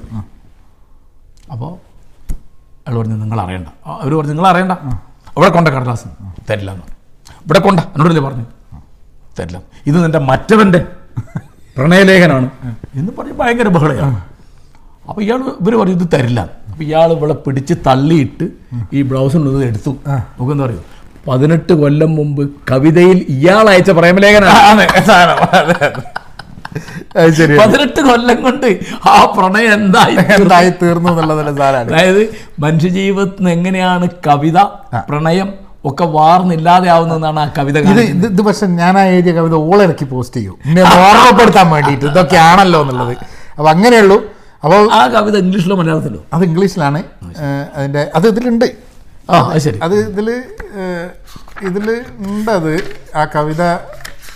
കാരണം ഇതെന്റെ ആദ്യത്തെ പുസ്തകമായതുകൊണ്ട് അതിൽ ഇപ്പോൾ അതാണെന്ന് തോന്നുന്നു. ഇതൊക്കെ ഇതിൽ ഉള്ളത് മുഴുവൻ അതായിരിക്കും. കാരണം എന്താന്ന് പറഞ്ഞു കഴിഞ്ഞാൽ ഈ ഇതിലുള്ള കവിതകളൊക്കെ അന്ന് ഞാൻ ഓക്കെ എഴുതിയ കവിതകളുടെ ഇതാണ് അതാണ് ബഷീറിന്റെ ഭാഷയിൽ പറഞ്ഞാൽ ജീവിതം യൗവന തൃഷ്ണ കുഴപ്പമില്ല. ഇതൊക്കെ പ്രേമ കവിതകൾ വാക്യം നമ്മൾ പ്രത്യേകിച്ച് ബഷീറിന്റെ ഇരുപത്തഞ്ചാം ചരമവാർഷികം ആചരിക്കുന്ന ഘട്ടത്തിൽ ഓർക്കേണ്ടതാണ്. പ്രേമലേഖനം തുടങ്ങുന്ന അങ്ങനെയാണ്. ജീവിതം യൗവന തീക്ഷ്ണവും ഹൃദയം പ്രേമസുരഭിലവുമായ ഈ അസുലഭ കാലഘട്ടത്തിൽ. എന്നും പറഞ്ഞാണ് കേശവൻ നായർ സാറാമ്മയ്ക്ക് എഴുതുന്ന പ്രേമലേഖനം തുടങ്ങുന്നത്. ഞങ്ങളൊക്കെ പഠിക്കുന്ന കാലത്ത് ബഷീറിന്റെ ഇത്തരം വരികളൊക്കെ പാട്ട് പഠിക്കുമ്പോൾ കാണാപ്പാടം പഠിച്ച് ഞങ്ങൾ ചൊല്ലി നടന്നു അതെ അതെ അതെ അതെ. അപ്പൊ ഇതിലുള്ളതൊക്കെ ആദ്യത്തെ കവിതയും സാധനങ്ങളൊക്കെ ഇതിൽ തന്നെ ഉണ്ട്. അപ്പോൾ അതൊക്കെ ഉള്ള സാധനം അപ്പോൾ ഇത് വിനോദിന്റെ പ്രണയത്തിന്റെ സ്മാരകമാണ് ഈ പുസ്തകം. അത് പറയാം. അത് അതായത് ഈ റിമെമ്പറിങ് ഡാർന്ന് വെക്കാൻ കാരണം അച്ഛന്റെ ആദ്യത്തെ പുസ്തകമാണ് അച്ഛന്റെ പേരിലും കൂടി ആവട്ടെ എന്ന് വിചാരിച്ചിട്ടാണ് ആ കവിത വെച്ചത്. അതായത് ഒരു ദിവസം രാവിലെ എണീച്ചപ്പോൾ എനിക്ക് മനസ്സിലായി ഞാൻ അച്ഛനേക്കാൾ അച്ഛനില്ലാതെയാണ് ഈ ലോകത്ത് കൂടുതൽ കാലം ജീവിച്ചത് എന്ന് എനിക്ക് ബോധ്യമായി. കാരണം എനിക്ക് പതിനേഴ് വയസ്സുള്ളപ്പോഴാണ് അച്ഛൻ മരിക്കുന്നത്. അപ്പോൾ എനിക്ക് മുപ്പത്തഞ്ച് വയസ്സ് മുപ്പത്താറ് വയസ്സുള്ളപ്പോഴാണ് ഞാൻ നോക്കുമ്പോൾ ആ അപ്പോൾ നമ്മൾ പതിനേഴ് വയസ്സ് വർഷത്തിൽ കൂടുതൽ അച്ഛനില്ലാതെ ജീവിച്ചിട്ടുണ്ട്. അപ്പോഴാണ് ഞാനൊരു അതിന്റെ കവിത അങ്ങനെ അങ്ങനെ അതും വെച്ചിട്ടുള്ള പുസ്തകം കെ സുരേന്ദ്രൻ എന്നുള്ള നോവലിസ്റ്റ് ഇല്ലേ ആ. അദ്ദേഹം പ്രേമത്തെക്കുറിച്ചൊരു പുസ്തകം എന്നൊരു പുസ്തകം എഴുതിയിട്ടുണ്ട്. എന്താണ് പ്രേമം എന്ന് പറഞ്ഞിട്ട്. അതിൽ ധാരാളം പ്രണയലേഖനങ്ങളുണ്ട്. അതൊക്കെ അദ്ദേഹം അദ്ദേഹത്തിന്റെ കാമുകി ആദ്യകാല കാമുകി പിൻകാല ഭാര്യ. അവർക്ക് അയച്ച കത്തുകളാണ് ഓ ശരി അവരയച്ച അങ്ങനെ. പ്രേമത്തെക്കുറിച്ച് ഒരു പ്രേമത്തെക്കുറിച്ച് അപ്പൊ അപ്പോൾ നമുക്ക് പുസ്തകത്തിന്റെ പേര് ഇങ്ങനെയാണ് പ്രേമത്തെക്കുറിച്ച് ഒരു പുസ്തകം. പുസ്തകം. അപ്പോൾ നമുക്ക് ഇതങ്ങോട്ട് ഇതാക്കിയിട്ട് സംസാരം. നമുക്ക് ആർക്കാലോ ഓ? ആയിക്കോട്ടെ. അപ്പോൾ എന്നാ പിന്നെ കാലശ്ശേരി മാഷായിട്ട് ഒരു മണിക്കൂർ ഒന്നേ മുക്കാൽ മണിക്കൂർ നമ്മൾ സംസാരിക്കും ആ. എനിക്ക് സംസാ- എനിക്കൊരു അരമുക്കാൽ മണിക്കൂറായ അപ്പൊ. അപ്പൊ അതെന്തായാലും എന്തൊക്കെ കൂടിയിട്ട് ഞാൻ ഒറ്റ ഇതിൽ ഇതായി കഴിഞ്ഞാൽ ആൾക്കാരെ ജീവിയൊക്കെ കൂടി ഞാൻ തിന്നെന്ന് അറിയും ഞാൻ തിന്നതല്ല നമ്മൾ തിന്നെന്ന് അറിയും ഏഹ് നാട്ടുകാരുടെ ജീവിയൊക്കെ കൂടി. അപ്പൊ ഞാൻ ഇതിനെ ഒന്ന് ബ്രേക്ക് ചെയ്തിട്ട് പോഡ്കാസ്റ്റ് ആയിട്ട് ഇടുന്നുണ്ട്. അപ്പൊ ആൾക്കാർക്ക് സംസാരം കേൾക്കാം നമ്മളെ കാണേണ്ട ആവശ്യമില്ല. വീഡിയോ പിന്നെ ഓഡിയോ ആയിട്ട് ഇടും. അപ്പൊ ആൾക്കാർ അറിയില്ല. അപ്പൊ എന്നാ അപ്പൊ ആ, പ്രധാനമുള്ളത് വ- വളരെ സന്തോഷം. ഞാൻ. ഞാൻ വളരെ യാദൃശ്ചികമായിട്ടാണ് സത്യം പറഞ്ഞാൽ അമേരിക്കയിൽ വരുമ്പോൾ ഇവിടെ കാലിഫോർണിയയിൽ വരുന്നോ അല്ലെങ്കിൽ വിനോദനെ കാണുന്ന ഒന്നും ഞാൻ കണക്കാക്കിയില്ല. വളരെ യാദൃശ്ചികമായിട്ടാണ് ടോം ആന്റണിയും തമ്പി ആന്റണിയും ഒക്കെ എന്നെ വിളിക്കുന്നത്. അപ്പോൾ അവിടെ വന്നപ്പോൾ വളരെ യാദൃശ്ചികമായിട്ട് പിന്നെ ടോം വിളിച്ച് പറയുമ്പോഴാണ് അപ്പോൾ എനിക്ക് വളരെ സന്തോഷം എന്താ കാരണം വെച്ചാൽ ഇതിന് ഒരുപടി ഒരുപടി ആരാധകർ പിന്നെ നമ്മുടെ സാമൂഹ്യ രാഷ്ട്രീയ പ്രശ്നങ്ങളെ പറ്റി വളരെ നാടൻ ഭാഷയിൽ ഏതെങ്കിലും ഒരു പാർട്ടിയുടെയോ പ്രസ്ഥാനത്തിന്റെയോ മതത്തിന്റെയോ സംഘടനയുടെയോ ഒരു മെലുവിലാസവും ഇല്ലാതെ അതിന്റെ ഒന്നിനും ലേബലില്ലാതെയാണ് വിനോദം സംസാരിക്കുന്നത്. ആ തരത്തിൽ മനസ്സ് തുറക്കുക. എന്നുള്ളത് നിങ്ങൾക്ക് നവമാധ്യമങ്ങൾ മാത്രമേ സാധ്യമാവുള്ളൂ ഈ തരത്തിൽ നിങ്ങൾക്ക് മാതൃഭൂമിയിലോ മനോരമയിലോ എഴുതാൻ പറ്റില്ല. മറ്റേ ഏഷ്യാനെറ്റിലോ റിപ്പോർട്ടറിലോ സംസാരിക്കാൻ പറ്റില്ല. ശരിയാണ് ശരിയാണ്. അപ്പൊ ഇത് നമ്മുടെ അതായത് ഓരോ വ്യക്തിയുടെ ഇപ്പോൾ സിറ്റിസൺ ജേർണലിസം എന്നൊരു വാക്കാണ്. ആ പണ്ട് ഞങ്ങളുടെ കുട്ടിക്കാലത്ത് ഒലെ ഒരു ലേഖകൻ എന്ന് നമ്മൾ. അപ്പൊ അതുകൊണ്ട് അത് അതിൽ വരാൻ പറ്റിയ വളരെ സന്തോഷം. വിനോദിനെ പരിചയപ്പെട്ട സന്തോഷം. നമുക്ക് ഇനിയും കാണാൻ വിചാരിക്കും. എന്തായാലും നമ്മൾ വൈകുന്നേരം അപ്പൊ എന്നാ നമ്മൾ ഇങ്ങനെ തീർക്കുകയാണ് ഞാൻ എന്റെ സൈൻ ഓഫ് ഇവിടെ സർഗവേദിക്ക് സർഗവേദി പ്രത്യേകിച്ച് ഒരു അവനൊരു കാര്യം. അതെ. ഞാൻ അമേരിക്കയിൽ വരാനിടയായത് ന്യൂയോർക്കിൽ പ്രവർത്തിക്കുന്ന പിന്നെ അറിയോ വിനോദിന് ജനനി എന്നൊരു മാസിക? മാസിക കേട്ടിട്ടുണ്ട്. അതായത് ജെ മാത്യൂസ് ആണ് അതിന്റെ ചീഫ് എഡിറ്റർ. സാറ ഈശോ ആണ് അതിന്റെ മാനേജിങ് എഡിറ്റർ. അല്ല സാറ ഈശോ അതിന്റെ ലിറ്റററി എഡിറ്റർ. സണ്ണി പൗലോസാണ് എന്റെ മാനേജിങ് എഡിറ്റർ അവർ മൂന്നുപേരും ക്ഷണിച്ചിട്ടാണ് ഞാൻ രണ്ടാമത് അമേരിക്കയിൽ വരാൻ ഇടയായത്. അപ്പോൾ അപ്പോൾ അവിടെ വന്ന്